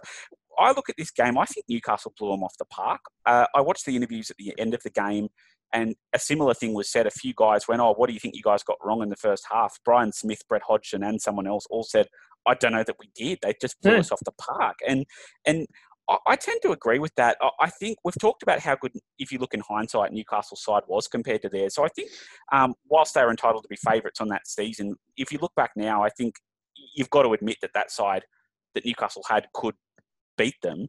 And I just want to, I suppose, what I've gone and done is gone and had a look at Newcastle's tendency to do this for you. Yeah, yeah. So, what I've got is, um, if you look at 2000 to 2002, um, over those three seasons, there was probably a couple of really good sides. So there was Parramatta, who made two, you know, made a prelim in 2000 and, and were the best team ever in 2001. Mm. Then you've got East, who made the 2000 um, grand final, won it in 2002, and, and made the finals in 01. And you've got Brisbane, you know, who prelim and, and obviously first. So across that season, Newcastle, across 2000 to 2002, the Knights put 40 points on the Roosters twice, 2000 and 2001, including in a semi. They put 40 points on Brisbane in 2001 and 2002. And I didn't look up Parramatta in other years, but they put 32 on Parramatta in a game that season. So Yeah. what I guess I'm saying is, is that this team that Newcastle had across these two, two to three seasons actually did this to the other best teams in the competition relatively often. Yeah. Um, You know, in, in six game against East, sorry, five games against East, they put 40 on them twice. They put they played Brisbane six times and put 40 on them twice. And that year they put 32 on Parramatta. So they they were blowing the other best teams off the competition off the park sometimes, and they lost games to all those teams. Keep in mind, I'm not saying they was a better team than them by a country mile, but what they were was a team that could show up on the day to the other best teams in the comp and blow them off the park. You could get quite unlucky with Mm. playing them on the wrong day, and I just uh, my personal view is Parramatta got really unlucky. They got them on a day not just when they were going to be on, but when they were always going to be on. After what happened in 2000, this team was always going to show up this day. And when they showed up in this mood, they did this to the other great teams of the era. I think that's entirely fair. Uh, I think it's very unfair on Parramatta to say that they they choked. Yeah. I mean, they got they sort of they got the wobbles fairly badly when it all started, um, but at, by that point, 12 18 nil in the grand final, they start chucking the ball around and losing their heads a bit. But there's not many sides in history that wouldn't have um, at that point. No. It- it, it- that's I think that's fairly normal. Um, yeah, but uh, I, I think you're right. I agree. I just think that narrative's built because there's been interviews and, and you get these stupid narratives where Mark Hughes or someone will say, "Oh, we, we thought they were too uptight at the midweek Oh yeah, yeah, um, yeah, yeah. breakfast," and these stories just build on themselves. And what, what stories like that are just nonsense. We get them in every game. Is what you, what you get is after an event, people start putting meaning into meaningless stuff that happened. And I've heard Nathan Hindmarsh just say that was just rubbish. Like it's whatever. We just got beat, but we weren't beaten before the game. We weren't too tense. yeah, and yeah. and I, I agree. You get that all the time. Like you get after Joey comes back in 05 and wins Origin, you get Trent Barrett going off, and the moment he came into camp, we just knew he just turned it on. But that's what happens. That's Yeah, what, and that's, that's fine. That's journalism. That's what. But these narratives just get built after the event. You start expl- using events beforehand to explain them, and and that. It has no basis in reality. You can be uptight and tense at the grand final week and, and win. And I, I wonder how many times in history someone thought, oh, they look tense on the Wednesday, but you never hear about it again because they won the grand final. It's just, it's meaningless. And I think the real story is that a team, Newcastle were a flighty, a great side, but a flighty side, and they could get beat by 30 or win by 30, and they could beat the best teams by 30 or lose by 30.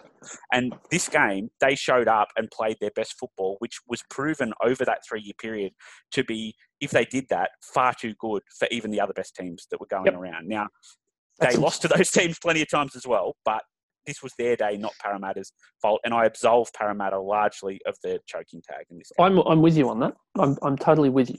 Uh, the the the other thing we need to resolve is whether Parramatta really like came back and whether they could have won the game. I'll take you through the the second half briefly, um, or at least the major events of the second half. There are actually Mhm. um, there are a couple of very dramatic before Parramatta even have a chance to get back into the game. Uh, about 15 minutes into the second half, Steve Simpson is dramatically held up, but got Bill Harrigan's a pillock, by Hang the on. way. Well, well like, so, so yeah, right. So, well, just there's a couple of things about Bill Harrigan. First of all, he calls very early in the second half. He calls a total phantom knock on against um against MacDougall and Buderus. Like it's just there's no knock on there, and he just blows up. No, no, he touched it. He touched it. Right. That's the first thing. Second thing, 14th minute of the second half, Steve Simpson's put over, and with no, and, and it's very very close. And I watched all of the replays, and I don't know. Hmm. And Bill Harrigan calls it live and just goes, no, no, held up. We're not going to the video. And calls the famous and one of the worst rugby league rules ever, the 10 metre scrum to the attacking team. Um, why did he do that? Why did he go? Why didn't he go to the video? I think you've left out the key point of that. He was um, nearly under the goalpost, and this try was scored at about the centre position, Yeah, at yeah. about right centre. Yeah. Simpson goes through a hole at about a- about right centre.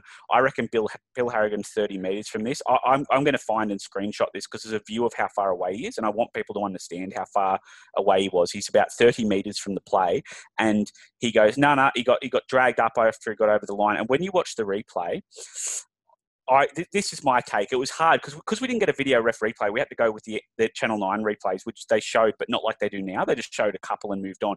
I would say it's 50-50 as to whether this grazed the grass or to whether it was one centimeter up off the grass. It was Yeah. no further mm. than one centimeter up off Incredibly the grass. It's an incredibly close call. He's 30 metres away, and the touch judge isn't in the in goal. The touch judge is still in the field of play when Simpson goes over, so he hasn't got a view. Harrigan is 30 metres away. He blows it live. Um, after he does it, Ray and Sterlo say they think he scored. So Ray Warren and Yeah. Sterlo go. Well, Fatty goes, "Oh, he might just be right," and Ray and Sterlo go, "Oh, I think he scored." And then they go, "Geez, why wouldn't he have a look? Why would you have this and not look at it?"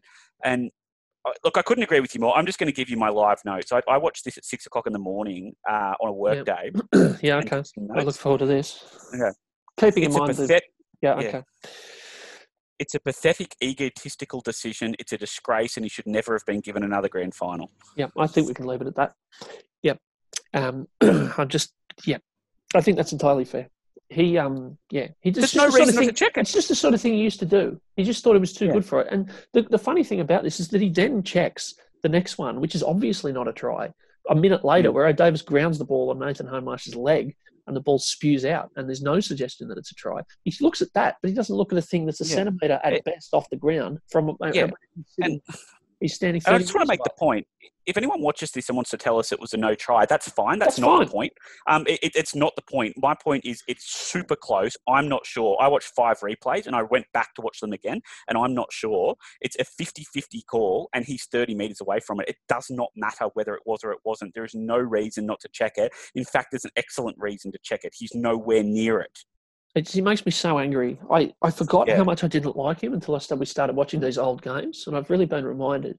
Not yeah. Yeah. Anyway, It's the downside of the project, isn't it? it is the downside. But you see these people from history, you like, oh, you again, you know, and he's one Yeah. of them. Uh, now, events of the second half. Other than that, Brett Hodgson finally scores in the 58th minute, uh, and it feels like a bit of an afterthought. It's PJ Marsh out of dummy half. He finds uh, Andrew Ryan. He offloads to Hodgson. It gets down low, sort of from about the halfway line, and slides over the line. Uh, Burt kicks the goal, 24-6. Why is Luke Burt kicking the goals? I hear you ask. Because Brian Smith has benched his halfback in the grand final at 24-0 down. Um, Jason Taylor's on the bench uh, in his last first grade game. Uh, more on that later. Uh, Johns attempts his first field goal attempt unsuccessfully at the 60th minute. Gus goes on with his usual nonsense about how that's a mark that you're going to defend your lead and that you think 25 is enough to win, which he did every time anyone took a field goal at any time other than in the last 10 minutes. Yeah. Yeah. But Which, it which like by the way, saying 25 would have been enough to win. Just That's right. just quietly. but like he, he used to say this every time, like it was for the first time. I just Yeah. think that signals an end to your scoring. It signals that you're not trying to score anymore. Anyway, Uh, not to mention that Newcastle, they, he calls them having packed up, and they do scores like sort of very soon after this. four minutes after Um, this, yeah, If I can take you back, I'm sorry to go back on this, but I just can't let the show go without. You've mentioned Brett Hodgson. Um, we're famous on this show for, for lookalikes such as Josh Hannay and, and Simon Yes. Um, if Brett Hodgson is not uh, Slim Shady Eminem at that, like him at that point, if that's Wow, if he is not Eminem. Slim Shady, and uh, no, seriously, you go you go Yeah. grab him up. But You're with that, that to. it is an absolute we'll no, put no, that up on we'll, we'll put that up on Facebook through the week. I'm going to need photographic Absolute ripper. on that one. Not when he, not when he's older. At the time, absolutely. Yeah, okay. I'll, I'll. I'll have a look. You're going to have to present some evidence to that one. I'm not. I'm prima facie. shove. I'm prima facie not convinced. Um, Yeah, well, you're wrong. As ever. The 64th minute, uh, Timana Tahu scores. It's an enormous towering bomb from 30 metres out. Burt sort of stands there and watches it bounce. I took great gratification from some of Luke Burt's mishaps in this game. He's one of the players from Parramatta who used to really aggravate me. Um, Parramatta had this habit of really celebrating blokes that were no, like we weren't much good. Uh, Luke Burt really wronged the Knights a couple of times, kicked that stupid field goal in 2009, scored a really Mm. stupid try at the death to win when they were terrible in 2004. Um, he, yeah, he, he was. I, I couldn't stand him, and I was glad to watch him completely botch this. I'm I sure think it's probably. very niche view. Can I make the point? I think Oh, it like absolutely most is. people. He's, he's probably like, quite a nice look- bloke. I was just. I think he was just a good, dependable first grade. Yeah, player. no, he, ma- he, he really irritated. solid. I had no Something about him really annoyed me. Um, you know, you get these sets on players. Yeah. Um, Yeah, they talk in this about so Tahu scores, and it's a really good put down. He's very athletic. Sterlo starts talking about how Timana Tahu had to have surgery because he's Mm. he has a thing called containment syndrome, where his calves grew too big for his compartment. Mm. compartment syndrome, where his Mm. calves got too big for his skin. He had to have a bit of his calves like Yeah. cut off. Mm. What? I've had that. Yeah, he did. I, I've seen the surgery photos. So when I went to get mine done, the doctor go just So you had to do up. this? Yeah, yeah. And when the doctor, How old were you when you had this? When when did this happen? twenty or something? Um, I ended up having less invasive surgery than him. But yeah, so what happens when you exercise? The muscle swells up and it can't fit in there anymore. And it cuts the blood supply off. Yeah, this So you never, like- this is I don't so, um, this has never happened to me. Yeah, Yeah. well, it doesn't happen to everyone, but if you've got it, like your muscles swell up and then they cut sort of the blood supply off. So you're getting no blood supply when you're going and you, you can't keep running. But he did, because I've seen the, I don't know if I'm revealing on air something I shouldn't about confidentiality, but when I was going to get this done, the doctor was like, hey, and he's pulled these photos up mid surgery of someone's shins open, like sliced Ah. open at the cut with the muscle coming out and was like, that's Timana's surgery. Jesus With Christ. no, no warning. That's really good from the. it. It's good from the doctor. Yeah. Because I didn't Um, ask, but no, um, well, you you couldn't see who it was, but it might not be Timana, but they were big shins, so Yeah. Uh, it may well have been. But he, um, this is. Can I just say this is another odd one? It was a, a try, and it was right decision in the end, but. Tama- Quite like they kick into space, it, it bounces up in the air. Timana, it hits Timana's hand and goes forward, and there's a collision of bodies, and then he regathers it and puts it down a centimeter in. Um, I don't understand why you wouldn't check whether there was a knock on when he bats it forward. There wasn't, but why you wouldn't check that. And when he then puts it in a centimeter inside the, the, the sideline, it was nowhere near as bad as the Simpson one. But Yeah. I'm not just not really sure why you wouldn't check it. That's all. Yeah, no, you're right. Um, it was very odd, um, and it, and it was very close, but it was a great piece of finishing from Timana Tahu. Mm. Uh, now we're going to run through the last few minutes quickly. The Paramount, so it's 24 six. Uh, sorry, it's 28 six at this point with 15 minutes to go. Uh, they call that pretty much as the sealer, and understandably so. Para decide to take the short kick off. They get it back and they score. Uh, MacDougall kind of slightly kind of botches a kick. It's, it's sort of over his shoulder, over his head. Uh, this is a very odd try. Uh, Jamie Lyon Terrible call. Touches the ball a number of times in various directions and then finally plants it down and they award it. Um, it, it- they look at they look at this a lot and it's it's just very strange and they finally award it. Uh, and it's 28-12 when Burt kicks the goal. It's a knock on. It's a it's a really bad decision by the yeah, referee. He dives so. at the ball. It hits his right arm and goes forward. It hits his chest and goes forward. It hits his left arm and bounces, and then he places the ball down. It's hit every part of his body and bounced forward several times. And they keep saying stuff like "wasn't playing at the ball." He's trying to ground the ball in the in goal. Of course, he's playing at the ball. And it it it's there was about at least two knock-ons in that. It's a really really bad decision. They look at it. Mm.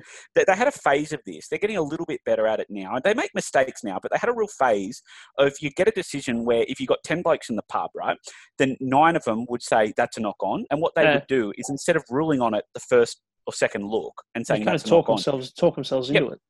they'd have twenty looks at it and have this legalized way of then talking themselves into sort of arguing that it wasn't somehow by Mm. some rule in the book. When when if you just got everyone around and looked at it, everyone would tell you that was a knock on if you follow footy. Yeah.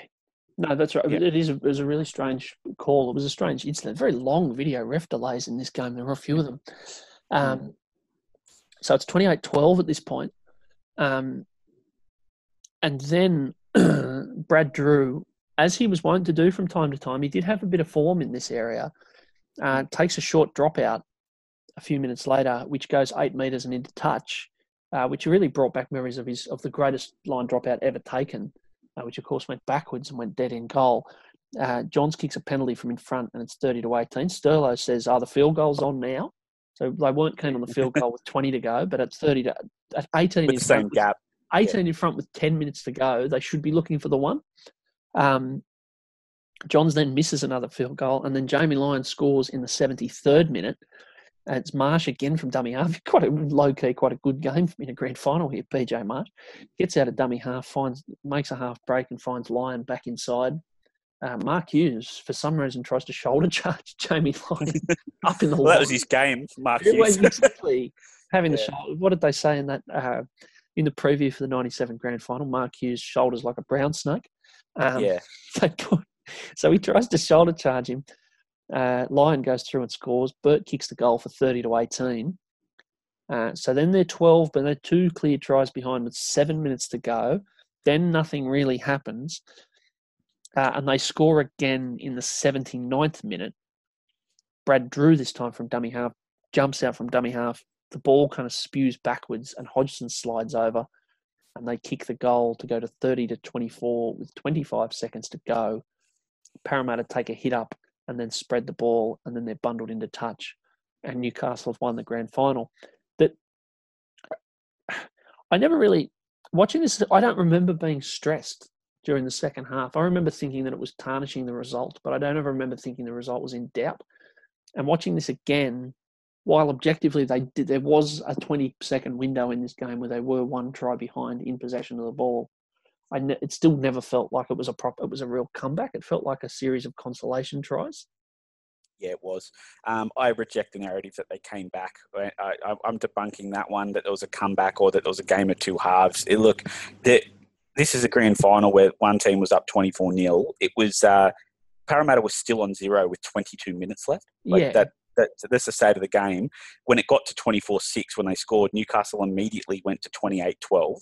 Yeah, Um, like, sorry, it got to 24 6, they go 28 12 at the sort of a, a try for try. And then they go to 30 to 12. Um, sorry, it's 30 to 6, isn't it? But it gets it's to, it get, they, 28 6. Yeah, it gets to Yeah, 28 28-6, 6. yeah, 28-6. yeah, 30 to 12. Um, it, they only get to two tries behind. So they only get within 12 points of tying the game in the 72nd minute. Yeah, So there's no possibility at all of winning when you're 18 behind. So until that point, there's nothing. And then with 12 points behind, you go, well, they've got to score immediately. They don't. They don't look like scoring, and they score. To, they score to get within one try with one minute and five seconds left. That's when the clock Yeah. stops for, yeah. for a it's try. not But not, this and then a slight on yeah. them. I mean, it's, like, it's, just, No. it's a really difficult comeback. I, it's, I'm not bagging Parramatta for this, but the, the- if there is a narrative out there that they made a game of it in the second half and could have won, um, I think that's I think that's fairly spurious. Um, Oh, it was over. They never looked like it. Their heads were down the whole time. Uh, You're right. Uh, it's a series of consolation tries, and there's, as you say, there's a 20 second. By the time the kickoff happens, there's basically two or three plays where they had the capacity to go 95 meters to take the game to extra time. That's the can I say they, that that that's happen. true, but I think they went the right way about it by giving it to David Solomona to take a hit up. I think if anyone was going to set you on the path to 90 metres, I think that's the way to go. Um, yeah. It was good to see David Solomona again. I love David Solomona. Yeah, he didn't do a lot in the game, but it was it was good to see him. Doesn't matter. Um, Doesn't yeah, matter. no, absolutely. Two great, two losing grand finals in a row for different clubs. Played for played for the Roosters in in two thousand and lost, and then played for Parramatta in two thousand and one and lost. Um, yeah, it, but it is. I think that's right. It's um, there isn't any sense that there isn't any sense that they are launching a comeback either. They don't really celebrate the tries overly much. Like it, it's it's very much uh, the game really fizzles. Actually, it's it, it's quite a the second half is really lacking in excitement. The, the commentators are quite flat. You know, um, the, the para crowd. It's very funny. a few times, but it's not. Yeah, it does kind of the game. The, this grand final is the first half. You know. Yeah.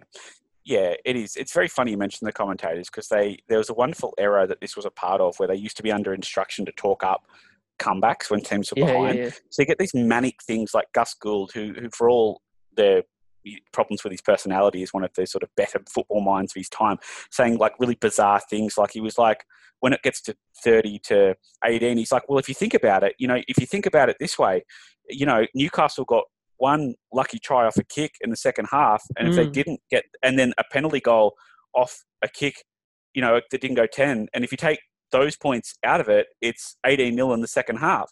And it's like, well, yeah, I mean, if you take the Newcastle's tries out of it, it sure is. Like, Yeah. but like, we don't do that. And, and- No. I mean, at, the If same you take time, like, all of Newcastle's tries, it's 18 nil altogether. yeah, and like it was just so funny because like one of Parramatta's tries was this clunky kick into space that they knocked on three times and they Yeah. had 20 looks at, and he wants to leave that try on but cancel out the Tahu try, which That I just think is the other thing. I think the nature of Yeah. the tries also diminishes the comeback idea a little bit. I think it changes Yeah. the because they're such dozy. Some of the tries are so dozy. Like they're really. Yeah. The last one in particular is real rubbish. Like and fair enough, but um, it, it's not. There's no sense that they're really putting it on them here. They, they've come out with all No. these plays, and who knows what they'll do off this. Like it's balls hitting the ground and being picked up, and all this kind of thing. It- Yeah. yeah, and that's fine. Like it's not the narrative of the game. It doesn't need to be. But um, I just. Uh, you No, know, there's a narrative that they bottled it and that they came back, and they didn't bottle it and they and didn't, they didn't come back. really. They just Yeah, got beaten quite badly by a side that was on fire. Uh, the tragic comedy of Jason Taylor in his last professional game, Mm. limbering up on the sideline to come back on with five to go. Brian Smith really it puts him back on at 30 to 18 with five minutes left in a grand final, having benched him in the early in the second half. It's just quite a it's quite a tragic comic image of him like having to really lurk the touchline to come back on. The absolute Yeah. there's a real lot of indignity in that. Like he had an abnormally good season, kicked 200 like scored 260 points, and sort of has to come back on to be there when the final whistle goes for them to lose a grand final they thought they were going to win. Seems a bit harsh. it's the unfortunate tragic comedy and um, um, unfortunate sort of endings that plagued his career as a very good player. Is that Yeah, yeah. Stuff like this happened and the spew out ball in the 97 pre like things just unfortunately happened to him that prevented him from winning a competition um, the other thing the other thing that's quite funny about it morgs is that they t- they hook him at 24 nil um, Yeah. throw on three tries to get 30 to, to 18 and then And want to bring put him back, on. yeah. Yeah. so it's really like I mean, you, if you hooked him thinking that he was part of the problem and you'd be better with him off, then I don't know what you saw in the comeback that made you think that you need to put him back on. It was quite get him back odd. on there. Need to steady Yeah. him. We've, we've laid a platform here. We need to steady Yeah, yeah, yeah. get- start kicking into the corners again. Yeah, it was bizarre. Yeah, it's a bit Um, of mixed logic. the post the post game so we are indebted to the NRL for uh, putting up not only the the whole game but the post match celebrations which allowed us to see the rather rattling image of Mark Coyne doing on-field interviews. I can't remember Mark Coyne ever being a part of the Channel 9 team. No, no, pre no memory of- Singapore. I had no memory of this at all. Yeah, anyway, Yeah. so that was that was a bit of fun. He, he interviews Adam MacDougall, who says, and I quote, "I can't wait to get back to Newcastle and get on the drink with everyone." Yeah, which Yeah, I think Good is chat that. that is good. Uh, pre man shakes. Pre man shakes. Well, that's right. You'd never get that sort of rubbish from the Mad Dog now. No. I thought Brian Smith was very was very gracious. Uh, I thought he was very good natured about it. I, I know people, you know, I know Brian Smith Mm. has his detractors, um, Mm. including us. including us, but I but I, I thought he was very nice about it and spoke quite kind of quite truthfully and fairly about the match. And there was no bitterness. He didn't try and absolve his himself or his players or anything. He just said, "Look, we No. just they, they played really well and they beat us." And you know, um, He's very gracious. He was Yeah. very good. yeah, for someone who had lost a few, like he would have been entitled to really be spitting Mm. chips, but he wasn't. Uh, a couple of things about the presentation itself. Uh, Sterlo rolls out the old canard that you've, you know, maybe for Parramatta it is a case that you've got to lose one to win one. I never tire of that. Yeah. I never either. tire of that talk as the like the dismal consolation of a side that's just won the grand final. Um, Rabs, no, sorry, Fatty compares Paul Marquet. He says he's gone out like some of the greats, like Glenn Lazarus and Mal Meninga. Um, which I thought was that's, good. that that's really warming. That's really warming. that was quite good, uh, Paul Marquet. Uh, and wasn't it good to see Joyce Churchill? Yeah. Yeah, Yeah, it was. I- I think I just think you've overlooked one thing here. yes, Um, I, I remember them doing it that year because obviously there's a lot of images of Yes. it as a Knights fan. But what- yes. what- th- there's only a very narrow window that they did that storm off into the stand thing for the Yeah, presentation. that's right. I don't know what that was about. Um, the Did they do that around? Was it only this year? I think it might have been because it was like they tried to do the Wembley thing. The trouble was Yeah. they they had all the dignitaries up in the grandstand and the trophy was up in the grandstand, I think. But and like all the medals and stuff. But then like, Yeah. like poor old Joey has to walk up the the stair when he gets to Churchill. He's got to go up the stairs surrounded by security and all those people clamoring at him. Then he has to go collect his medal. Then he has to come back down the stairs, do an interview at ground level with the Bozo ground announcer, and then go back up the stairs again to collect the trophy. Yeah, So it's all very convoluted and needless. But terrible. Can I say one of the quirks of being a rugby league fan, born at the time we were, is that we've seen a lot more of Joyce Churchill than we have of Clive Churchill. yeah, And I, I, I have a great fondness for Joyce. I, I, I love Yeah, seeing her too. every year. You know, me too. but um, but I just it's a quirk of the game that we know a lot about Joyce. We've never seen any of Clive. But, no, um, yeah, can I put it to you? We're Talking about Yes. Joey going to collect his medal, can I put it to you that no, I, I think you'll struggle to find anyone that's won the Clive Churchill medal with three missed field goals. yeah, I think that's right. Any Yeah. situation where you've had to take three field goals, if you've missed them all, you probably haven't been awarded the best player in the game. Yeah. Because just usually that would suggest you've had a bit of a field goal shootout of some kind. You know, Yeah, close and you've really botched it. Yeah, Miss, missed them all, yeah. yeah. It's weird because he was quite a good kicker of field goals, and he missed all of them. Yeah, he, he hit them all pretty well too. Yeah, they also there was a wonderful moment in the second half where we're quite late where they set up a, they try and set up a field goal and just before his miss they try and get Robbie O to take one, but somehow end up with Clinton O'Brien at dummy half. just like Yeah. it just shells it out the back to no one. yeah, Clinton O'Brien, of course, one of the rare players uh, with the the double of having played for the South Queensland Crushers and the Gold Coast Chargers in consecutive years. Um, Oh, yeah. quite a career. He's, he's possibly the only person Yeah. who's done that and won a grand final. But uh, anyway, We've talked a lot about field goal setup and, and Yeah. criticised it before. Do you think that they would have practiced many where Clinton O'Brien went to dummy half? Like I don't think so. Clinton O'Brien dummy half passing to Robbie O'Davis. I don't think was part of the program. Yeah, It sounds Uh, like plan plan about X or Huge, Y. yeah, at least, yeah. yeah. That's right. Um, yeah. Anyway, uh, that's and that's the game. And and uh, after this season, Parramatta finished sixth and went out in the first week, and then finished ninth and then twelfth. The the dynasty kind of thing that was supposed to happen that you might have expected from a side that was this good, even if they didn't win this grand final, you might have expected that they were going to be good for a long time now. And have a lot, And they had and- been and- good. and have success. They'd been good up to now. This was Mm. like they'd really peaked in this year, but they didn't win, and it didn't really ever. It didn't get better from there. It, it, it- No. yeah, it fell away quite badly for a couple of years after this game. Yeah, Yeah. Look, it's the story of their their time in the competition since then. I know they had a good run to that point of a lot of prelims, but since this grand final, the the story has very much been a year like this where they're really good. Not always a grand final, but a year where they're in the top four or they're in the deep in the semis or in the grand final, and then a lot of they don't tend to have another good year. They tend to have two or three downs and come back for one. They've never really since this year ever put a consistent run of being good, good, good for a couple of years together. And and Yeah. that's probably why they've never won one. Because if you look at the clubs that do, you just tend to if you're in the top four or top six for five years, you just hope one of the years it comes together. Like yeah. one year, get it 'em just one year. everything everything clicks and you're playing well at the right time. yeah. Yeah, yeah. And if you're just going to make it once every four years, it it just little things happen. Like you run into Andrew Johns, and then in 09 you run into the cheating storm, and you Yeah. know you can just it, someone's Oh hurt at the five, wrong oh time. five, you run into um, you run into the, the Cowboys on fire.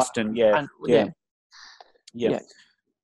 yeah. Anyway, it's uh, yeah. That, but I, I very much enjoyed watching this. Is there you wanted? To, I think you wanted to talk a little bit about uh, about the Knights of this era, which I realise we haven't done a lot of. Um, yeah. Yeah, well, might- one complaint about this podcast, we haven't talked about the Knights enough. But if you've got any final thoughts, Mm. hit me. Yeah, look, I- I'll just finish. I'll just say I think that this era was, whilst Parramatta didn't kick on with it, this, it was, there's probably a, a, I lament, this is the period I look back on, whilst it's my most fond memories, about 2000 to 2003. I think there's just a hint that Newcastle, by circumstance, were robbed of a chance to be a, a dynasty team.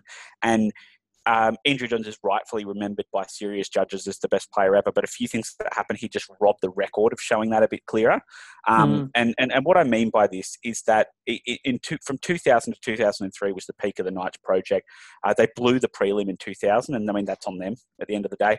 Yeah. Um, They, they would have had a grand final that they would have had a chance of winning. That would have been the match everyone wanted to see the, the 2000 Broncos and the 2000 ish Knights. Yeah. Um, in 2001, they win the competition, as they, they probably should have if you look on paper. And, and, and I suppose I just want to talk about what happens next. So, 2002, Jo- Joey's at the peak of his career at this point. He's now the best player in the world. There was opposition coaches started to call him the god of football and stuff. I'm not mucking around. That was said by Andrew Farrar and stuff like that. It was just he was pretty much immortalised at this point. And anyway, in 2002, there was a couple of really good sides. Mainly the the Bulldogs that uh, everyone will remember they cheated the salary cap. So the Bulldogs were kicked out, but the Bulldogs won 17 games in a row. And what I just want to put to you, to, to give you an idea of how good Newcastle were in 2001, 2002, um, the Bulldogs won 17 games in a row. The only game in that where it was really put on under the gun was Newcastle lost to them by a point. Um, in typical Newcastle fashion, they were up 18 0 in that game and lost by a point. So it's not a memory I look on with much fondness. But 19 0 and took the field goal. Sorry, yeah. the end of the scoring. You say this was the Yeah. Gus theory. This was first the- half field goal, though. This was, a the zenith of the. goal. This was the zenith of the Gus concept of the the, Yeah. the dodgy field goal to, to like to declare the Yeah. innings closed. Yeah, Yeah, yeah. I, the only the only counter I have to that is I just think like Uh, end of first half field goal is always on. So Always. I, I just love view- it- It's it's not a signal. It's a, it's just a, you've got to. More teams should take it. Yeah. But yeah, so they, they got up 19 0 against a team that won 17 in a row in the middle of that 17 in a row, and they came storming back and they, they got beat by you know Hazem kicking a goal from the sideline. So. I- I make that point to say there was a team that was cheating the salary cap by a million bucks that won seven in a row, and Newcastle were about level with them um, on the day. And in that season, Newcastle end up with 38 points. They finish second on four and uh, four and against, but they they finish equal first. Um, in in the first week of the finals, they were up 12 0 in about the 10th 15th minute, and Andrew Johns broke his back.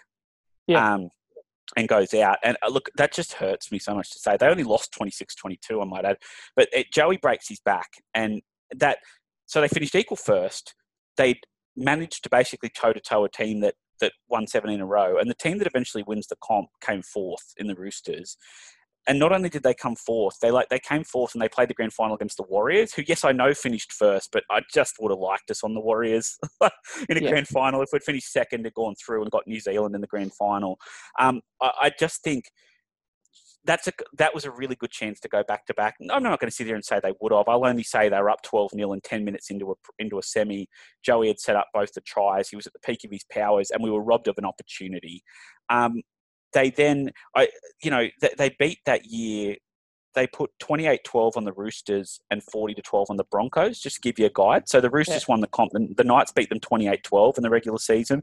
They beat Brisbane 40 to 12, and they just never got that chance to shoot out and defend that title. Um, yeah, and from there, oh no, well I was just going to say from there he. So after this grand final in 2001, Joey only plays three games in the finals ever again. Yeah, Two, that, the one right. in 2002 where he breaks his back, and then two in 2006. By that that's stage, right. Yeah, and that's yeah. So that yeah, and that's again a consequence. So the important point's not that that happened. That I mean, that's true, but it's why. It's that yeah. he breaks his back in this semi and then doesn't play the rest of the series. Obviously, he comes back in 2003 and has a serious neck injury with three rounds left. We weren't having a great season, but we were in the top eight. So I'm not going to sit here and say we're going to win the comp in 03. I, will nail my bias colours and say I think we would have in 2002, but 2003 would have been in the finals. We don't get Joey to play in that. He's out with a serious neck injury, um, and you know we, we're robbed of a chance to play in them. In 2004, he does his ACL in the first couple of weeks. By the time he plays another full season, um, in 2005 is the first time we get him. We get him for about 16 games, maybe something like that. Yeah. Um, by the time he plays that season, where we get him for three quarters of a year again, the Knights don't have Ben Kennedy. The Knights don't have Robbie O'Davis. The Knights don't have Timana Tahu and the Knights don't have Adam MacDougall. So yeah. this window, they were still a reasonable side. And in 2006, we go back to the finals with Joey, and he has a bit of a, a last stand. He has a very good game in the first week in a comeback against Manly, but it's against Ben Kennedy. And that's the thing is that this window from 2000 to 2003 is open with O'Davis, Buderus, Kennedy, Simpson, Tahu, Gillian. You can't keep those teams together. And we just lost Andrew for two out of four years. And the last two, after we won the comp, when he was absolute peak, we lost him. And we lost him in a year that I think would have won it. And we lost him in another year. And by the time he comes back, those guys aren't there. Robbie O's retired. Yeah, Kennedy's had to move on for salary cap. Timana's really, not there. Yeah, and suddenly he's really carrying a, a bit of a spare parts kind of like by 2006 I, they they finished fourth and they were a decent side but they um, you know, there were guys in there who certainly wouldn't have made the 2001 side, for example. It was a different, it was a bit, it was a bit cobbled together. Well, yeah, you had guys, battlers like David Seegers playing instead of Robbie O'Davis at those sorts of stages. And you yeah. had centres like they were playing guys that got runs around that time where you, Craig Hall's got games, you Trent Salkeld's got games, you, yeah, um, guys George Carmont's got games. And when we had this team before, that's that's Timana. When you take Timana Tahu and Matt, sorry, Timana Tahu and Adam MacDougall out and replace them with guys that you've picked up from the Newcastle League, um, who, who, who played well and, and, full credit to them. I just mean that we lost, they lost Andrew for a couple of years when he was at his absolute best and when they had the ingredients around them to really push a dynasty. And yeah. I, what I, what I lament is, I, you know, I'm not going to insult other fans and say, "Oh, Newcastle definitely would have won those competitions," but we were just robbed of an opportunity to push with that team and make be a Broncos or a Roosters or a Storm we were good enough to do that and we didn't get the opportunity through and it's not the fault of what we did it's the fault of just bad luck that joey wasn't available for those games and and that's one thing now that i lament when young people look back on the record and go well cronk won this many comps or thurston won this many dally m's joey was winning these and, and out in mm. his peak years when he could have had the team that won more comps. He played football at a level that I've never seen anyone play, and I would have just loved that if the history books could have shown with just another comp or another medal that he, I believe he would have got.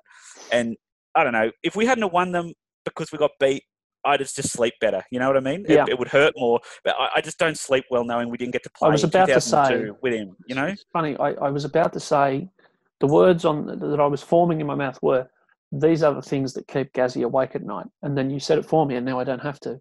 Um, but these are the things that keep you awake at night, and I, I agree with you. I mean, it, you know, as a Knights supporter, it, that year it does feel a bit soured because they, you know, it felt like it was on in 02 and it doesn't happen, and you know, Joey had some some nasty injuries, and then he, he doesn't play, and uh, yeah, I, absolutely, they could have as as good as it was, it could it could have been better, but um, thank God for this game, thank God for That's the 2001 right. grand final, which Yeah.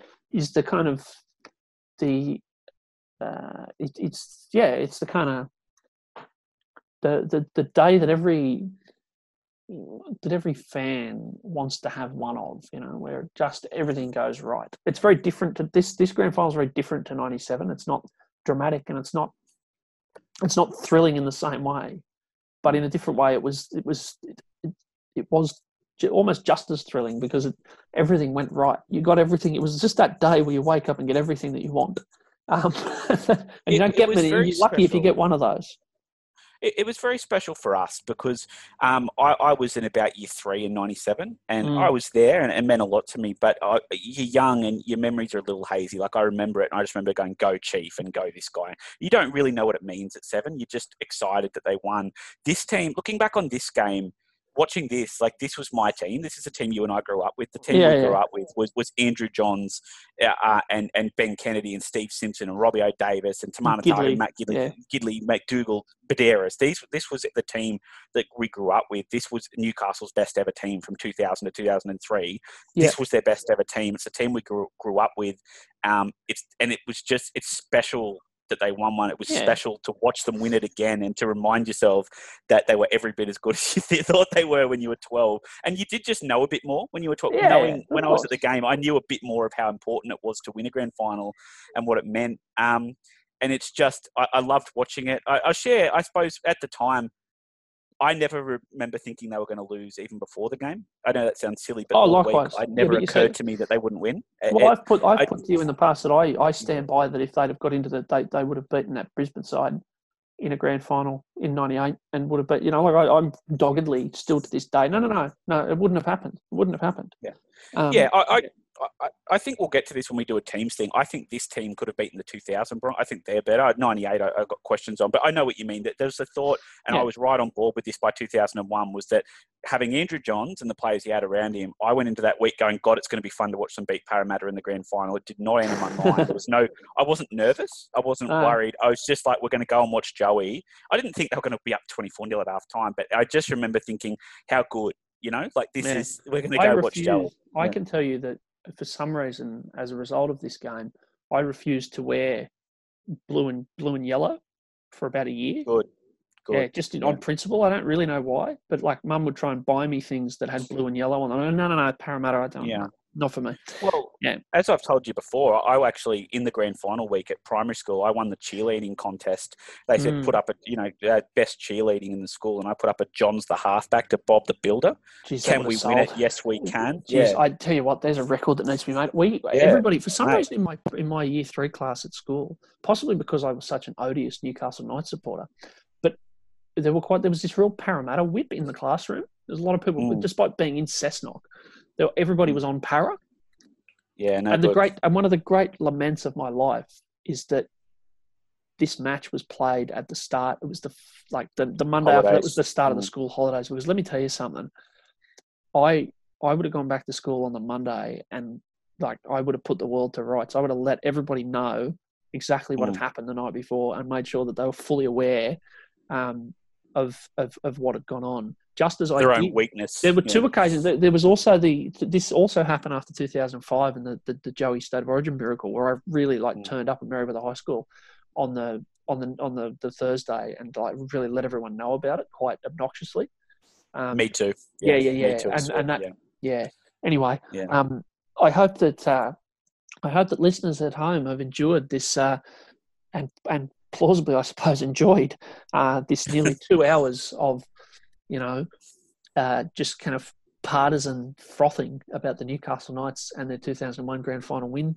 Um, I hope Parramatta fans don't feel too hard done by. I think we've been reasonably fair to, to what went on, um, albeit possibly in a self-serving way. But um, but I hope that uh, I hope that you've enjoyed it, and I promise next week that the episode will possibly be a bit shorter and uh, and a little bit less foaming. Gazzy, any final thoughts? Nah, loved it, enjoyed it. Ben Kennedy should be an immortal. Can't wait to watch something next week. Thank you, listeners. Billy Peden should be an immortal as well. It's uh, Morgan Campbell and Luke Garrity signing off from the Rugby League Cemetery. Buderus, Johns, Rudder, there and again! Simpson! Well, what a start from Newcastle.